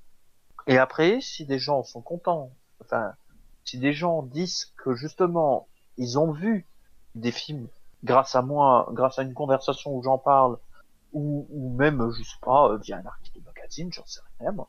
Mais euh, si au moins ça leur a donné une étincelle pour avoir envie de regarder, c'est déjà ça, ça qui est gagné en fin de compte. Et s'ils ont aimé, ils vont peut-être le conseiller à d'autres personnes, et ainsi de suite, et ainsi de suite. Et c'est comme ça que ça fonctionne en fait. Ça a toujours été comme ça, que ce soit pour n'importe quel film. À partir du moment où un film qui n'a pas eu de succès a eu un excellent bouche à oreille, si bien qu'il devient un véritable culte, ou du moins qu'il y a des gens qui l'aiment bien, eh ben ça, donne des résultats comme Citizen Kane par exemple. Citizen Kane, quand il sort, c'est un bide, et pourtant c'est considéré encore aujourd'hui comme un des plus grands films du cinéma. Comme quoi, tout est possible en fin de compte. Ben, je trouve que ça clôture d'une certaine euh, manière, euh, assez poétiquement et assez justement euh, la discussion qu'on a eue. Je sais pas s'il y a d'autres points que tu voulais aborder ou si le chat avait des questions à te poser. Parce que c'est vrai que je, c'est surtout moi qui t'ai cuisiné pour l'instant, mais peut-être que les gens dans le chat ont des questions euh, pour toi. Ou est-ce que, est-ce que vous préférez directement passer au quiz pour, euh, pour conclure cette émission? Bah toi personnellement, si tu euh, si tu devais retenir, je sais pas moi, au moins cinq films français, allez, en grande partie, sur n'importe quelle décennie que tu veux, hein, qu'est-ce que tu citerais par exemple? Eh ben, je vais essayer d'en donner de cinq décennies différentes. Bah si tu veux, vas-y. Ou en tout cas cinq périodes différentes, cinq registres euh, différents. Ouais. Je vais te citer, tiens, César et Rosalie, parce qu'on a eu le, trai- le sondage sur Yves Montand. Eh ben figure-toi que César et Rosalie, par exemple, je ne l'ai jamais vu encore. Eh ben, je Et te... pourtant j'aime bien le cinéma de Claude Sauté. Moi, je, je suis un passionné de Claude Sauté. J'espère qu'un jour, on en parlera un peu dans, dans l'apéro ciné de Claude Sauté. César et Rosalie, c'est- un film incroyable, par exemple. Il y a un film, euh, c'est un film dont on un n'a beau parlé. casting aussi, euh, Oui. César et Rosalie. Ah ben, Yves Montand et Romy Schneider. euh, Sam Frey également. hein. Oui. Euh, c'est très très bon. Je vais prendre le contre-pied. Je vais citer un film récent que j'avais adoré personnellement. C'est Play d'Anthony Marciano. Voilà, une Ah, comédie lui, un peu populaire. bah, je l'avais vu quelques mois plus tôt, avant sa sortie. Je l'avais vu en avant-première et je l'ai revu euh, l'an dernier parce que je me suis dit bon, temps a passé et tout. Peut-être que je me suis un peu emballé et tout. Et au final, non. C'est toujours un film que j'adore. Déjà, c'est un film qui utilise très bien le fond de footage. C'est suffisamment rare pour être souligné et c'est vrai. Il utilise très bien le principe et, et même les acteurs, je les trouve très convaincants. C'est avec ce film-là que j'ai trouvé que Camilou était meilleure actrice que chanteuse. C'est aussi con que ça, mais euh, c'est vrai. Mhm. Et je pense qu'il vaut mieux qu'elle continue d'ailleurs en étant actrice que comme chanteuse. j'ai- j'ai vu d'ailleurs qu'elle faisait une comédie populaire euh, prochainement et ça, c'est bien parce que moi je la trouve Oui. plutôt, plutôt assez juste dans son jeu. Oui, je crois que c'est le film de Jun- euh, avec Junio d'ailleurs, mais je crois qu'il est déjà sorti. Je sais plus le titre Ouais. Mais en effet, c'est une histoire avec des euh, avec des riches qui se retrouvent dans un rôle de pauvres parce que le père il, il veut s'amuser avec eux justement et euh, pour retrouver un, un semblant de vie de famille en fin de compte. Bon, ça a pas l'air foufou, mais bon, pourquoi pas. Je vais. Je veux dire, même la bande-annonce, c'est pas ce que j'ai vu de pire récemment. quoi. Oui, non. En autre film, je vais citer un film de 2014 euh, que j'aime beaucoup, moi qui suis médecin, euh, enfin étudiant en médecine à la ville. C'est Hippocrate Mhm. de Thomas Lilti. Voilà, je défends. Alors Hippocrate, je peux comprendre qu'on aime, hein, attention. Et je pense que Lilti s'est peut-être trompé de personnage principal. Je sais pas toi, mais je trouve qu'il aurait été peut-être plus intéressant de se focaliser sur Reda Kateb que sur euh, sur Vincent Lacoste. Mais ça, c'est un point de vue personnel, pour le coup. Alors, je pense que dans le propos médical, parce que Thomas Lilti est médecin généraliste de formation, Mhm. c'était cohérent en fait. Après, c'est vrai que j'ai le souci d'être. euh, moi, je suis pas interne, je, suis- je serai interne dans deux ans. Donc, dans deux ans, techniquement, je suis, je suis dans la position là, de Vincent Lacoste au début du film. J'espère ne pas l'être dans la position de Vincent Lacoste à la fin du film. Voilà. Sans spoiler, euh, voilà, c'est pas, c'est pas une comédie. Oui, c'est pas foufou, en Voilà. Ce que j'aime, c'est un film généreux en fait. C'est un film qui triche pas, qui est généreux dans ce qu'il donne, dans ce qu'il apporte. Et, et moi, c'est ce que j'aime aussi euh, dans le cinéma français. Ben, au, au moins, c'est un, un film intéressant, voilà. Après, moi, comme j'ai dit, je suis un peu plus mitigé dessus. Et par contre, j'avais bien aimé Première année qu'il a fait juste après, par exemple. Tu l'as vu? Oui, oui. Et je je sais pas, toi, qu'est-ce que tu peux en penser, en tout cas en tant que qu'étudiant là-dessus? Je trouve le film vachement angoissant et euh, ça fait même un peu peur pour le coup. Alors, pour l'avoir vécu, moi, la première année, là, pour le coup, là-dessus, j'ai été, pour moi, la première année, c'est le meilleur film cinématographique de Lilti. C'est là où c'est le plus intéressant d'un point de vue cinématographique, mais en même temps, c'est le moins juste du point de vue médical. Tu trouves? J'ai retapé ma première année, donc j'en ai vécu deux très différentes. Ouais. Je peux te dire que c'est pas, ça ressemble pas du tout, mais c'est quand même très romancé, très adouci. Ah, tu dis que c'est adouci. Ouais. Donc ça veut dire que c'est peut-être encore pire en temps normal. donc. Ah, euh, ouais, je, je, je pense que c'est pire. Ah oui, ah non. donc si déjà je trouve le film angoissant, alors j'ose imaginer qu'est-ce que c'est en réalité. Mais c'est intéressant en tout cas de savoir ça. Voilà, mais ça, après, après c'est mon ressenti de la première année. Peut-être qu'il y, en a d'autres qui l'auront vécu d'une manière différente. D'une certaine manière, en fait, je me suis retrouvé aussi bien euh, dans la position de William Le que dans la position de Vincent Lacoste. Mais d'ailleurs, je trouve que Lacoste a un jeu euh, très différent depuis quelques années. À une époque, euh, enfin de- de- depuis les beaux gosses donc, il a tendance à jouer un personnage un peu nonchalant, un peu un peu grande gueule, qui va être un peu arrogant. Et je trouve que depuis quelques années, il a des rôles un peu moins là-dedans, un peu plus sérieux, moins rentre dedans, et ça lui va plutôt bien, je trouve. Oui, je pardon. sais pas, toi, que tu en penses m- moi, je trouve qu'il se bonifie avec le temps. Bah justement, dans Première année, je trouve qu'il est très très bon dedans. Dans Amanda aussi. Et même dans Mes jours de gloire, où en effet il pourrait être vu comme un peu nonchalant, comme je disais. En fait, c'est que parce que le personnage a des fissures, des fissures psychologiques qui prennent de plus en plus l'ascendant. Et en fin de compte, il est moins que d'habitude. Et déjà là, je voyais une, une évolution par rapport à ça. Il faut voir qu'est-ce que ça donnera dans les années à venir, si ça se bonifie en effet comme tu dis, ou s'il revient plus à ce qu'il fait d'habitude. À un moment, euh, la cause, c'est un peu le cliché, hein, cumuler les personnages un peu dans le même genre. Et maintenant, je trouve que et c'est sûrement aussi parce qu'il devient de plus en plus adulte, je pense. Oui. Et ça, c'est pas plus mal. Pour citer, tu m'as demandé 5 films, il m'en reste 2. Je vais en citer 2. Je vais citer une comédie parce qu'il y a des très bonnes comédies françaises et je vais aller dans les années 90. Je vais pas tomber dans la facilité de citer La Cité de la Peur. Je vais te citer La classe américaine. Ah, mais La classe américaine, moi j'adore. Ah, mais je l'ai découvert très tard par contre, celui-là. Encore un film qui a marché avec le bouche à oreille. Bah, à la base, c'est surtout un film de télé, quoi. C'est surtout ça. En plus, c'est un mash-up. C'est même pas un, film, c'est un film, quoi, en fin de compte. Hmm. Mais c'est ce qui est génial, c'est qu'on peut faire des films pour la télé qui sont très bons. Bah oui, c'est ça. Et j'ai une petite. Il y a des téléfilms qui, qui sont encore très bien. Enfin, la preuve, Duel, c'est un téléfilm à la base, hein, et pourtant, euh, c'est un des meilleurs films de Spielberg. Donc quoi, tout est possible. Et en parlant de téléfilm, je fais un coucou à la Miss Spike avec qui on a parlé d'un téléfilm français pas très bon il y a, il y a quelques jours sur son site. Ah oui, le, le Antoniente, donc. Oui. Ah bah Antoniente, c'est un des... Franchement, je, je crois que je n'ai aimé aucun de ces films que j'ai vus. Lui, en effet, je peux, je peux le considérer comme une dérive du cinéma français. Il a eu plein de gros budgets à une époque, ou du moins des budgets confortables, et il a fait que des purges. 3-0, c'était nul. People, c'était une horreur. Jet Set, euh, le film dont il est censé faire la suite, mais en fait pas trop, euh, il y avait rien de fou déjà à la base. Camping, euh, vraiment bof, mais alors bof de chez bof. Et, euh, Disco, c'était nul aussi, quoi. C'est vraiment pas des films qui sont marquants. Alors certains diront, oh, ils montrent au moins les classes populaires. Ouais, bah, si c'est pour les caricaturer, c'est pas la peine non plus, quoi. Là, le machin avec le vegan, ça avait pas l'air fou non plus. Hein. Ah bah ça l'était pas. Bah je pense, je pense honnêtement que le film de Patrice Eboué, par contre, il est fort amusant le film Barbac. La bande-annonce, j'ai été très, surpris, je m'attendais pas à ça. Je m'attendais à une comédie un peu potache, tu vois. Je vois les effusions de sang, je vois les tirs au fusil, les désengages en pagaille qui sont cumulés, et je me dis, ah oui, ah, ah quand même, venant du mec qui a fait casse départ, donc qui est une comédie, bon sur l'esclavage je veux bien, mais euh, qui était quand même relativement potache avec des vannes à la con sur euh, sur la drogue et tout. Même le crocodile du Botswanga que j'avais trouvé pas mal aussi, qui était là aussi dans une sorte de caricature. Mais là, avec Barbac, euh, je, pense qu'on va à un autre, à un autre endroit en tout cas, et pas du tout le même que les deux films là. Et en sachant que j'ai pas vu coexister. Et pour finir, avant d'attaquer le quiz, puisque je n'ai pas l'impression qu'il y ait plus de questions que ça dans le chat, je citerai pour moi mon film français favori. Objectivement, mon film ultime français, c'est L'Armée des Ombres de Melville. Ah mais L'Armée des Ombres, c'est vraiment très très bien. C'est pour ça que lorsque quelqu'un du... Je, sais plus si c'était le Figaro ou un autre euh, ou un autre journal l'avait sorti que en France on sait plus fait faire des films de guerre, mais en fait c'est juste qu'on en a fait des très bons et qui a plus besoin en fait de, de revenir dessus.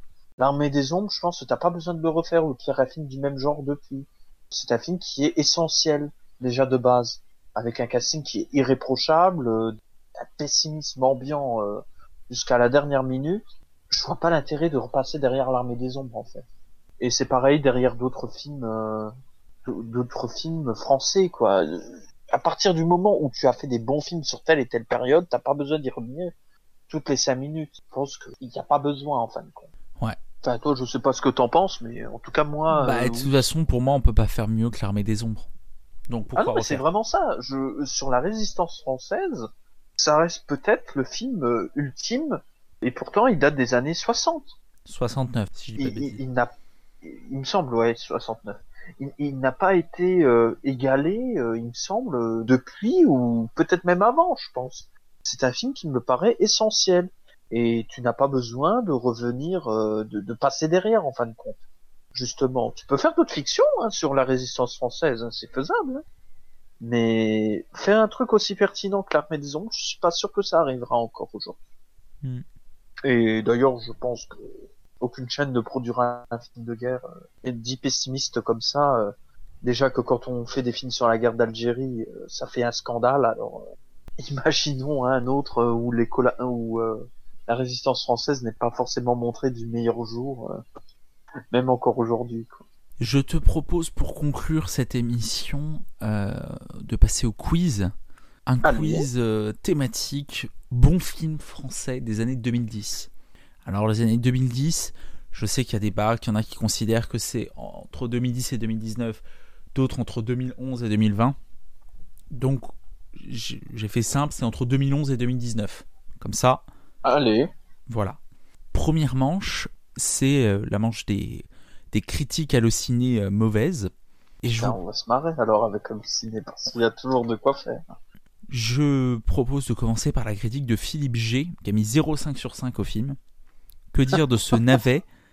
La volonté de Barbet semble en être le fil directeur. Le narcissisme béat du réalisateur semble avoir pris le pas sur toute autre considération artistique. Et le spectateur otage baille. Les récompenses au César prouvent, une fois de plus, que le mérite ne paye pas. Alors, qu'est-ce que ça peut dire Alors déjà, je peux, je peux demander une petite question? Vas-y. Est-ce que c'est un film avec Nathalie Baye? D'où la vanne avec, euh, avec Baye, justement. Non, non, non, non, c'est euh, c'est écrit by, euh, by le, le verbe. D'accord. Et Oh, non, bah, il on sait jamais, hein, vu que parfois les gars sur Allociné sont très inspirés pour faire des jeux de mots pourris. Non, non, il y, il y aura. Je pense que tout est possible. Voilà, mais non. XP dans le chat, ce n'est pas le dîner de con, c'est un film sorti entre 2011 et 2019 en France, et ce n'est pas Portrait de la jeune fille en feu. J'enchaîne avec la critique de Femme, F-A-M, Ouais. noté 0,5 sur 5. C'est, pour le même ou? C'est pour le même film, on, on cherche un film.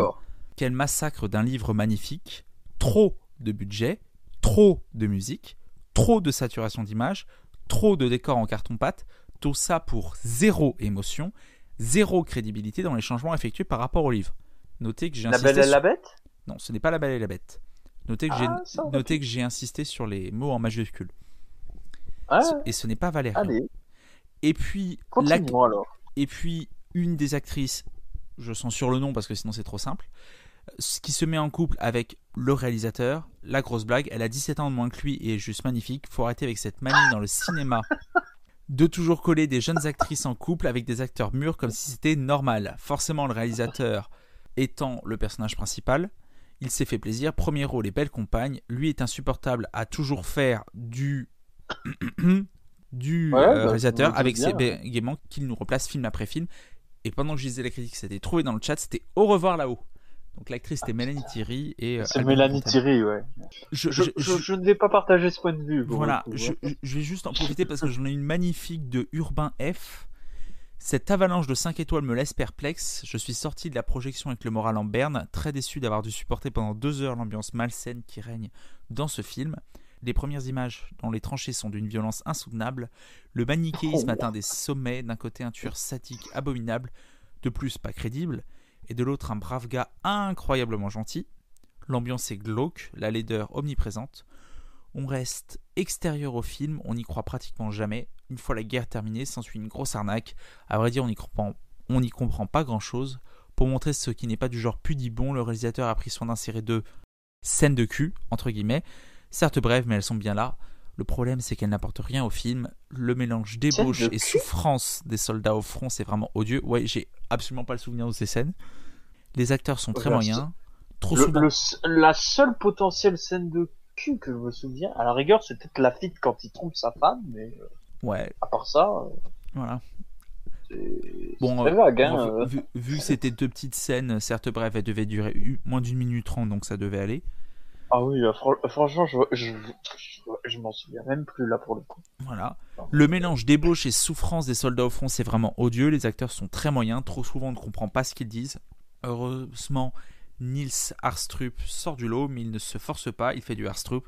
Le plus décevant, c'est qu'il y a du génie dans la mise en scène, dans la réalisation de certains décors. Le scénario est excellent. Avec de tels atouts, il y avait de quoi faire un film magnifique. Quel gâchis. Le plus choquant, c'est peut-être que le film soit classé tout public.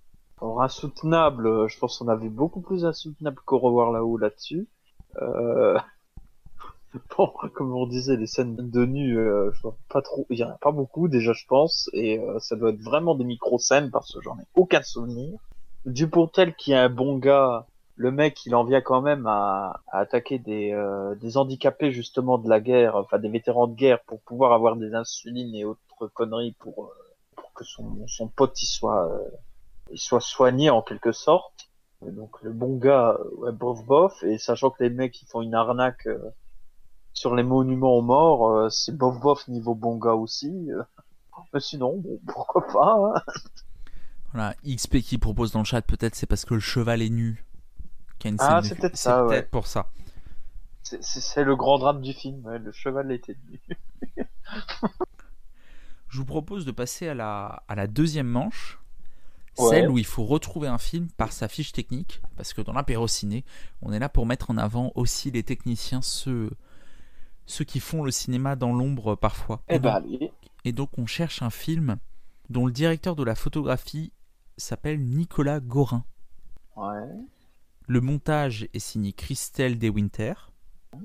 Les décors sont de Philippe Van Herwijnen. Ok. Les costumes sont de Cyril Fontaine. La musique est signée Alexandre Lié, Sylvain Aurel et Nicolas Veil. Et ce n'est pas elle. C'est un film qui a été. Edmond? Ce n'est pas Edmond. Ah. J'avais hésité à faire Edmond pour cette manche-là. Ce n'est pas Edmond. Ah, comme quoi? Ça a été produit par Agnès Vallée et Emmanuel Barrault. Tant de voir s'il y a des propositions ou si on creuse un peu plus loin dans la fiche technique. Ben, je cherche là. Euh... Ce n'est pas le facteur Adieu les cons peut-être? Ce n'est pas Adieu les cons. Ok.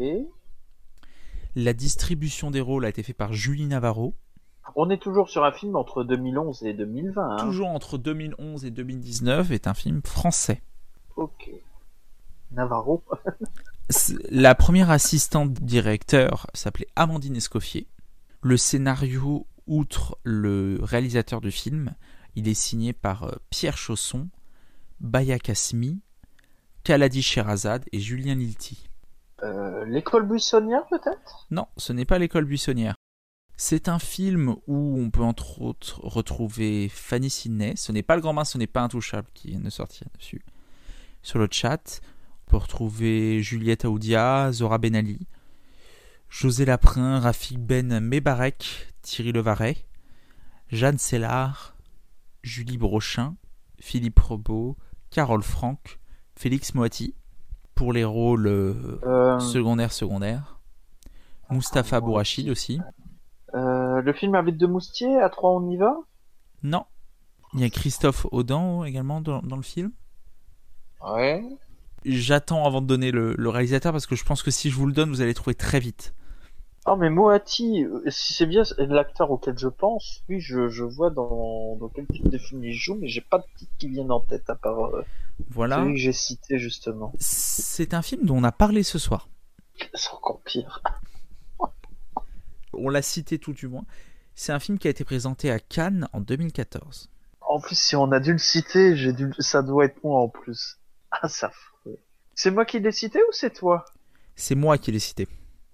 Ah c'est peut-être pour ça. Euh, Hippocrate? Eh oui, Ah bah c'est Hippocrate, voilà, je voulais pas sortir Thomas Lilti. Voilà, 2014, Félix Motti joue dedans. Voilà, je- on peut citer également Castic Marien de Nicourt, Jacques Gamblin, Reda Kateb et Vincent Lacoste. Et c'est évidemment réalisé par Thomas Lilti, qui a coécrit le scénario, attends. entre autres avec son frère.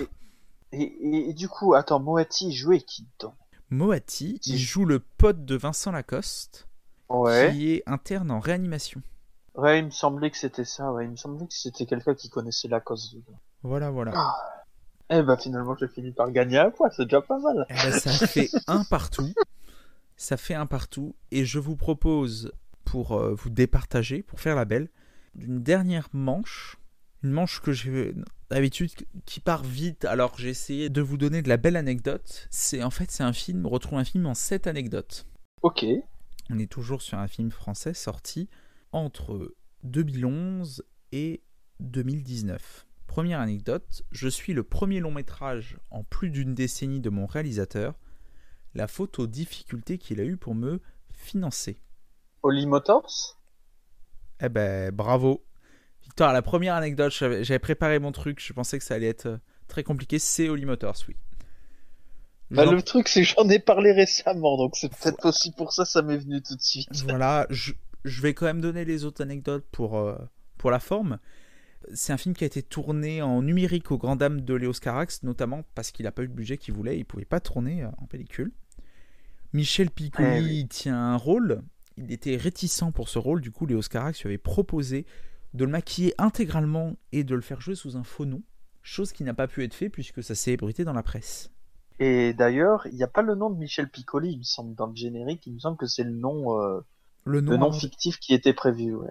c'était Marcel Tendrolo. le nom Voilà, ouais. Et d'ailleurs, le rôle de Michel Piccoli dans le film devait initialement être joué par Léo Carax. Et finalement, il joue avant. Ouais.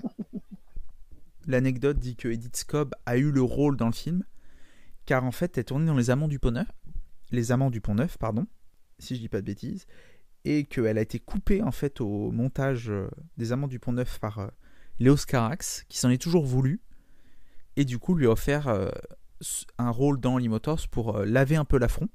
Et visiblement, on la voyait qu'à travers ses mains dans Les Amants du Pont Neuf. C'est ça en fait, ils n'ont été gardés que des plans de mains et de nuque. C'est quand même euh, étrange, mais bon, pourquoi pas.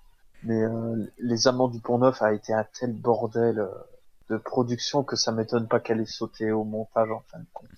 Déjà que le film est très long déjà de base. Je crois qu'il fait deux heures, deux heures et demie. Quelque chose comme ça, oui. Et comme je disais, le film a été un bordel de production. Il y a eu des problèmes de partout, de financement, de tournage. Ils ont fait finalement le décor. Le décor, il a été dévasté par une tempête. Euh, C'était totalement n'importe quoi. Ils ont fini par sortir le film au bout d'un moment. Parce que Christian Fechner, il a réussi à trouver tout le pognon nécessaire pour terminer. Et au final, le film n'est pas rentré dans ses frais. Carax, il n'a pas réussi à monter des projets pendant des années. Paula X, ça a pas marché non plus après. Et du coup, en effet, il a mis très, longtemps. Voilà, il a mis très longtemps à faire Holly Il y, Motors. il- il y avait pas eu Denis Lavant aussi qui s'est qui s'est pété le pouce, je crois, sur le tournage et qui a arrêté le Il tournage un s'était pété le pied, le, Le le, pied. le pouce du pied, ouais. Il a voulu jouer, euh, je sais plus si c'était avec un marteau ou une perceuse, et sans faire exprès, elle est tombée sur le pied, et du coup il s'est pété le, le pouce à cause de ça. Et c'est pour ça d'ailleurs qu'il boite pendant une bonne partie des prises de vue, parce que il avait un putain de bandage au pied.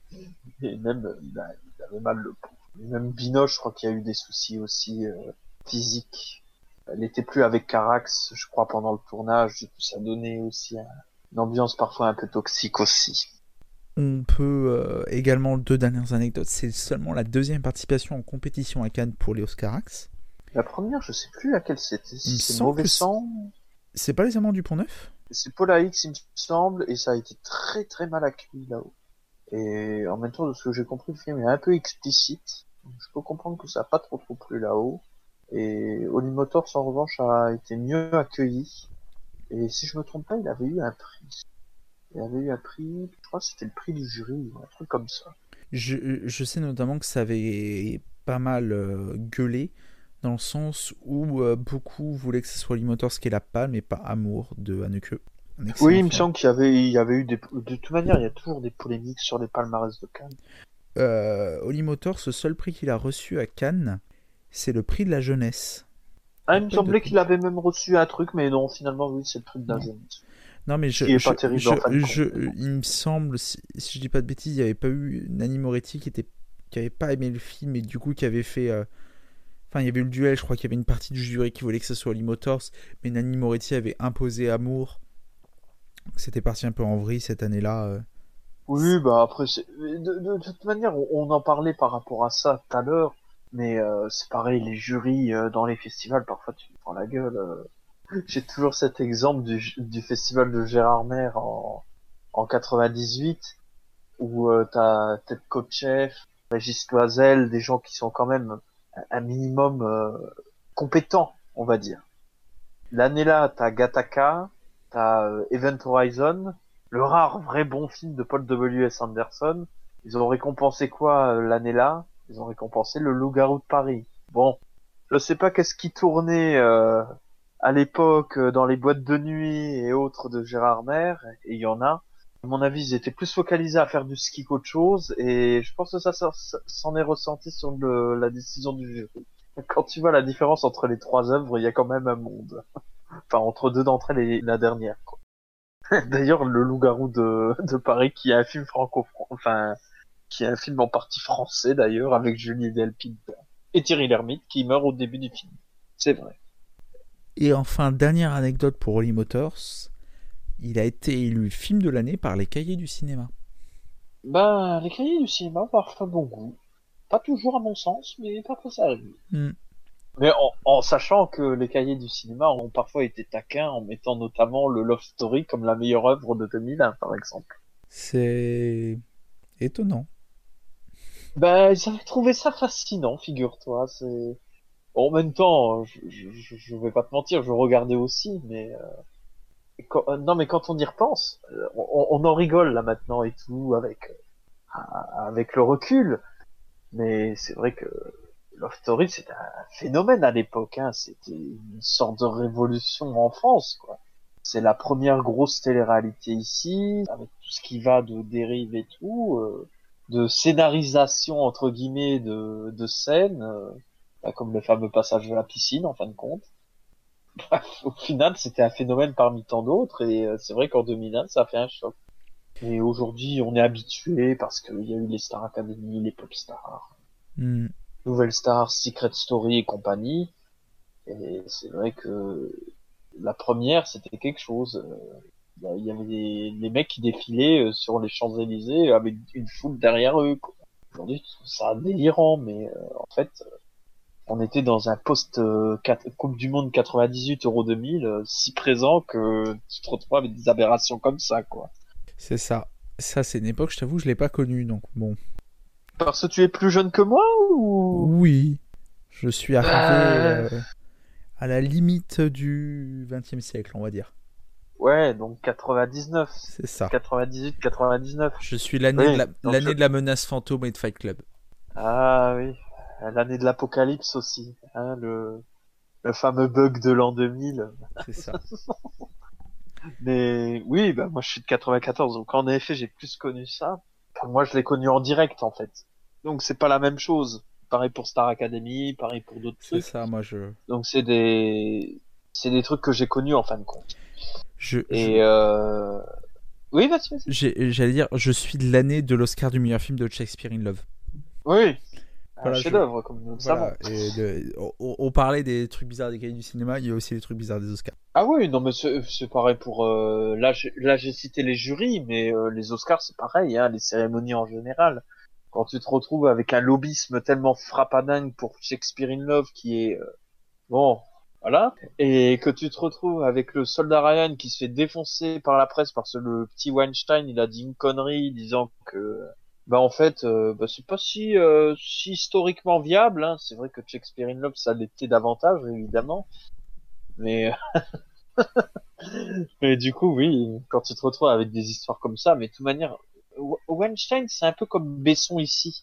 C'est des gens qui avaient une influence médiatique et tout, qui avaient une influence euh, sur diverses personnes également, ou qu'ils avaient besoin d'une certaine presse et tout. Ils savaient où aller, et c'est justement pour ça qu'ils savaient asseoir leur réputation. Aujourd'hui, Weinstein, il est enterré. Besson, ça risque d'être pareil si ça continue avec EuropaCorp. Il va galérer à remonter quand même. Qui ça, Besson? Oui. Ah mais Besson il reviendra pas. Besson là euh... là il a du bol parce que sur le plan judiciaire il a un non-lieu mais sa réputation elle est ternie à mort bien que des BFM lui offrent des des ponts d'or pour qu'il puisse se justifier dans les médias. En tout cas, Vice a acheté euh, EuropaCorp depuis facilement un an ou deux ans. Il y a rien qui est sorti. Il y a rien les, les, les films que EuropaCorp était censé distribuer avant sa mort et son enterrement ont fini chez Pathé en France. Donc c'était euh, la suite des petits mouchoirs et euh, bah, le dernier film de Besson, Anna. Et sinon tout le reste, il y a rien quoi. Il y a rien qui est sorti depuis. Donc ça, ça prouve bien une chose, c'est qu'il y aura pas de retour en fin de compte. Spike parle d'un retour dans moins de 5 ans. Il, il fera peut-être des films encore. Hein. On, on le financera peut-être euh, bah, sa maison le, le, le financera, je pense. Mais euh, Oui, mais de, de là à être euh, le Besson, retrouver euh, la légende de Besson. euh, oui, et puis et puis même le Même le réalisateur a quand même une sale réputation. Même des films qui ont été aimés dans le passé sont des films qui sont aujourd'hui revus avec un œil euh, nouveau, pas forcément très reluisant. Je pense à Léon, moi c'est un film que j'aimais bien quand j'étais plus jeune, et c'est vrai que maintenant que je sais des choses par rapport à sa relation avec Maïwen à l'époque, que le film a été écrit en réaction à cette relation, et que tu as quand même des aspects très douteux dans le film, t'as plus envie de voir le film en fait. Il y a, tout qui parasite en fin de compte. T'as- tout qui est visible à l'écran. Et euh, t'as plus envie de voir ça. Et, dans le chat, euh, le cinquième élément a été euh, cité a été cité au bout d'un moment. Et le cinquième élément, pour moi, c'est un film que j'appréciais un minimum quand j'étais enfant, mais qui m'a rapidement gonflé, par exemple. À la revoyure, je pense que Valérian me sera plus agréable que de revoir encore une énième fois le cinquième élément qui me gonfle de plus en plus des ans. Par contre, en effet, un film que j'ai trouvé pas mal de sa première période, c'est Subway. Même si je regrette, on sort un peu trop du métro, qui est quand même le lieu principal du film. Je trouve que le film est quand même un minimum agréable. Il y a même des trucs vachement bien dedans. Après, le Grand Bleu, je déteste pas. Il est trop long. Il est clairement trop long. Version simple, version longue, tout ce que tu veux. Mais pour moi, c'est trop long. Mais je trouve que c'est quand même un film pas trop trop mal encore. Et d'ailleurs, les prises de vue sous-marines sont vachement bien. Et après, il y a The Lady qui m'avait pas trop déplu. Même si euh, biographiquement, c'est pas non plus la folie furieuse, de ce que j'ai compris. Mais Michel Yeo jouait bien dedans, en tout cas. Dans un rôle qui n'est pas dans un film d'action. Je trouve qu'elle s'en sort plutôt bien, en tout cas. En, tout cas, on voyait qu'elle avait envie de jouer le personnage. Sinon, après, euh, Angela, je me souviens que le peu que j'ai eu, c'était une calamité. Arthur et les Minimoys, encore, t'as le bénéfice du doute sur le premier film. Oh, Bah, alors, sur les deux autres, quand c'est- j'étais gamin. Ouais, voilà, Ouais. quand t'es gamin, ça passe. Quand t'es un peu plus adulte, c'est déjà moins bien, mais bon, c'est moins nul que ses suites, qui elles sont vraiment des catastrophes en puissance. Mais il n'y a pas de suite, Euh. voyons. Il n'y a pas de suite. Oui, de toute manière, il en avait fait des bouquins déjà à la base. Oui. Donc, ouais. Malavita, je l'avais vu il y a quelques années, euh, il y a rien de bien transcendant là-dedans. Ah, moi, c'est mon Euh. plaisir coupable à la. J'avoue que j'adore ce film. Ouais, Ah, mais c'est Ouais. c'est- un plaisir complètement de. Ce film, je débranche le cerveau, je suis devant. Je prends mon ah, pied, mais c'est ça, honnêtement, oui. c'est c'est c'est- je vais clairement pas le défendre, mais, euh, mais moi, je prends du plaisir en tout cas à le voir. Bah moi, ce que je trouve un peu décevant, c'est quand même qu'il arrive à se payer un casting quand même monstre avec De Niro, Pfeiffer et Tommy Lee Jones, et au final, ça, fait pchit en fin de compte. Les rares bonnes scènes, à la rigueur, ou, ou scènes un peu rigolotes, c'est celles que tu vois déjà dans la bande-annonce. En fait. C'est euh, De Niro qui défonce la gueule d'un- plombier parce qu'il n'a pas il a pas apprécié ce qu'il a dit. C'est Michel Pfeiffer qui fait péter une supérette parce qu'ils ont dit de la merde sur les Américains. Donc voilà. Le, le, le, le bouquin est sympatoche aussi. Oui, de ce que j'ai compris, le bouquin est beaucoup mieux. Un peu plus explicite aussi euh, vis-à-vis de la fille, de ce que j'ai compris. Oui, c'est ça. Il est pas, je- il est pas transcendant non plus, mais bon, une petite lecture sympa. euh, je- je trouve qu'en fait, quand, parce que j'avais lu le bouquin avant de voir le film, Oui, bah moi fait- c'est pareil pour les Minimoys, hein, je te rassure. Voilà, Euh, j'avais lu le premier bouquin, ouais. C'était lu- beaucoup plus sympathique que le film. j'ai pas lu le bouquin des Minimoys, mais en fait, quand on prend un peu dans l'esprit du bouquin, c'est lui un peu un truc léger, un peu un truc décomplexé. Moi, j'arrive à prendre mon pied dans cet esprit-là devant Malavita. Après, c'est vrai que le quand maintenant je me méfie euh, de Niro et Tommy Lee Jones au casting, j'ai vu Arnaque à Hollywood qui est à peu près du même niveau, du même registre que Malavita. D'accord. voilà, Oui, c'est vrai, j'ai vu l'affiche, en effet, ça pas l'air fou. oui. voilà, c'est- oui, c'est à peu près du même niveau que Malavita. Mais je me suis bien marré. Mais, mais tu vois, encore sur, euh, sur les réalisations de Besson, j'ai un petit bénéfice du doute. Tu vois? J'aurais tendance à dire que c'est pas un grand réalisateur, c'est même un réalisateur globalement médiocre. Mais, quand il a envie de faire quelque chose, ça va se voir un petit peu plus. Alors qu'en tant que producteur et scénariste, je le trouve lamentable. Et ça s'est ressenti également euh, dans la manière dont il a de travailler sur certains projets où tu sens que c'est lui qui a la main mise sur le projet et pas les autres, que les réalisateurs sont des exécutants en fin de compte. Et c'est pas comme ça que ça marche en fin de compte. C'est un problème qui a été récurrent sur toute sa carrière à partir du moment où il a fait ça. il y a eu plein de problèmes sur ses productions, il y a eu des morts, il y a eu des cascadeurs euh, blessés, il y a eu bah, les histoires judiciaires qu'il a eu, c'est en rapport avec des films par exemple. Donc au bout d'un moment, tu, tu vois que le mec est, est dangereux en quelque sorte, que c'est pas quelqu'un de fiable en tant que producteur et scénariste, voilà. Et je pense que beaucoup de jeunes réalisateurs auraient mieux fait de se méfier un peu plus plutôt que de se lancer dans la gueule du loup et au final se faire bouffer. Et c'est ce qui s'est passé avec Julien Serry, c'est ce qui s'est passé avec euh, avec un peu Louis Le Terrier d'ailleurs, parce que même lui a eu des soucis avec lui. Euh, Patrick Alexandrin aussi, des gens comme ça. Voilà, il y a eu il y a eu plein de problèmes avec ces gens-là euh, et pas forcément pour le meilleur. Et même Gérard Pires, euh, oui, euh, il a eu des soucis avec Besson. Ce Gérard Pires, euh, de ce que je me souviens de ce que j'avais lu, je crois que Besson avait été assistant réalisateur sur un de ses films ou, ou quelque chose comme ça. Et il se connaissait à cause de ça depuis des années. Je crois que c'est un des premiers trucs où il a eu un, un job ou, ou un truc comme ça. Et au final, c'est ce qu'il avait retenu et c'est pour ça que il lui avait laissé Taxi en fin de compte. Et même sur Taxi, il y a eu des soucis parce que l'autre il voulait comme ça et l'autre il voulait comme ci. Quoi. Et, mais voilà, Besson c'est vraiment un cas particulier dans le cinéma français, justement par rapport à ce qu'on disait. C'est quelqu'un qui a été un peu trop mis en avant, alors que là aussi il y avait d'autres personnes beaucoup plus pertinentes, plus talentueuses que lui. Et je pense notamment euh, à Genet par exemple, qui a eu à un moment une aura euh, phénoménale et puis après on l'a délaissé malheureusement euh, après le, le semi-échec de, de Micmac à Tire-Larigot et et le beat de T.S. Pivet, qui était d'ailleurs un très bon film au passé. Mm. Eh ben, je pense que sur, euh, c'est sur ces belles paroles qu'on il se fait tard. On, est, euh, on a explosé euh, la longueur de l'apéro ciné. C'est un record. Merci la preuve, beaucoup. on est toujours là. Ouais. Merci beaucoup d'être venu ce soir dans l'apéro ciné. C'était un vrai plaisir.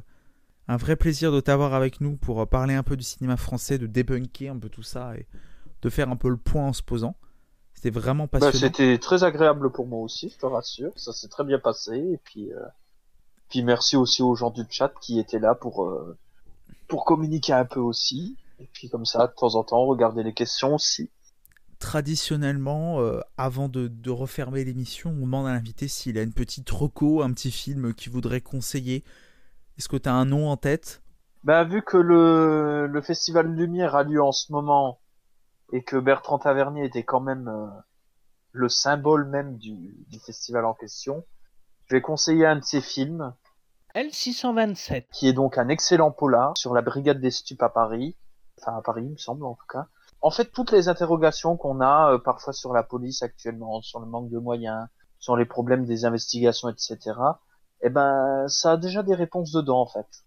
Et le film date des années 90. Donc, comme quoi, il y a des choses qui changent malheureusement pas. En tout cas, moi qui l'ai qui l'ai pas vu, euh, tu me donnes envie de le voir.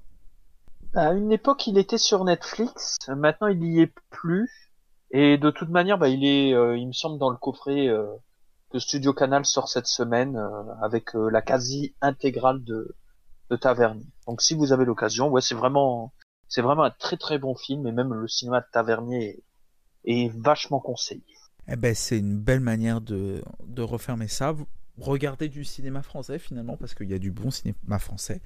Le cinéma français, c'est pas de la merde. Et euh, le cinéma français doit vivre, comme vous pouvez le voir euh, depuis deux heures avec euh, notamment Jean Marais qui tient la pancarte.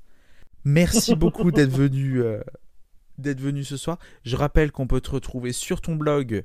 Aujourd'hui, il fête ses 12 ans. On peut te retrouver sur ta chaîne YouTube Borat 8. On peut te retrouver sur Scope le podcast. Il y a Twitter et puis il y a Facebook oui, aussi. voilà. Et puis, on peut te retrouver sur tous les réseaux sociaux, te lire, suivre ton thread, ton thread, pardon, sur les films français à conseiller. Ça fait des idées de visionnage. Euh, L'heure de rien, au moins plus de 300 films, ouais. ouais. Réalisés par des Français ou euh, des films français tout court. Ouais. J'en profite également pour clore cette émission pour remercier euh, les collègues de Galaxy Pop qui nous, euh, qui nous reçoivent euh, tous les mercredis euh, en ce moment euh, pour retrouver en podcast les émissions de l'apéro ciné. Voilà, je remercie toute l'équipe qui diffuse nos, nos émissions. je vous souhaite à tous une agréable nuit. On se retrouve du coup le mois prochain pour normalement la dernière de cette saison 1 de l'apéro ciné, qui sera normalement une émission consacrée à Batman au cinéma.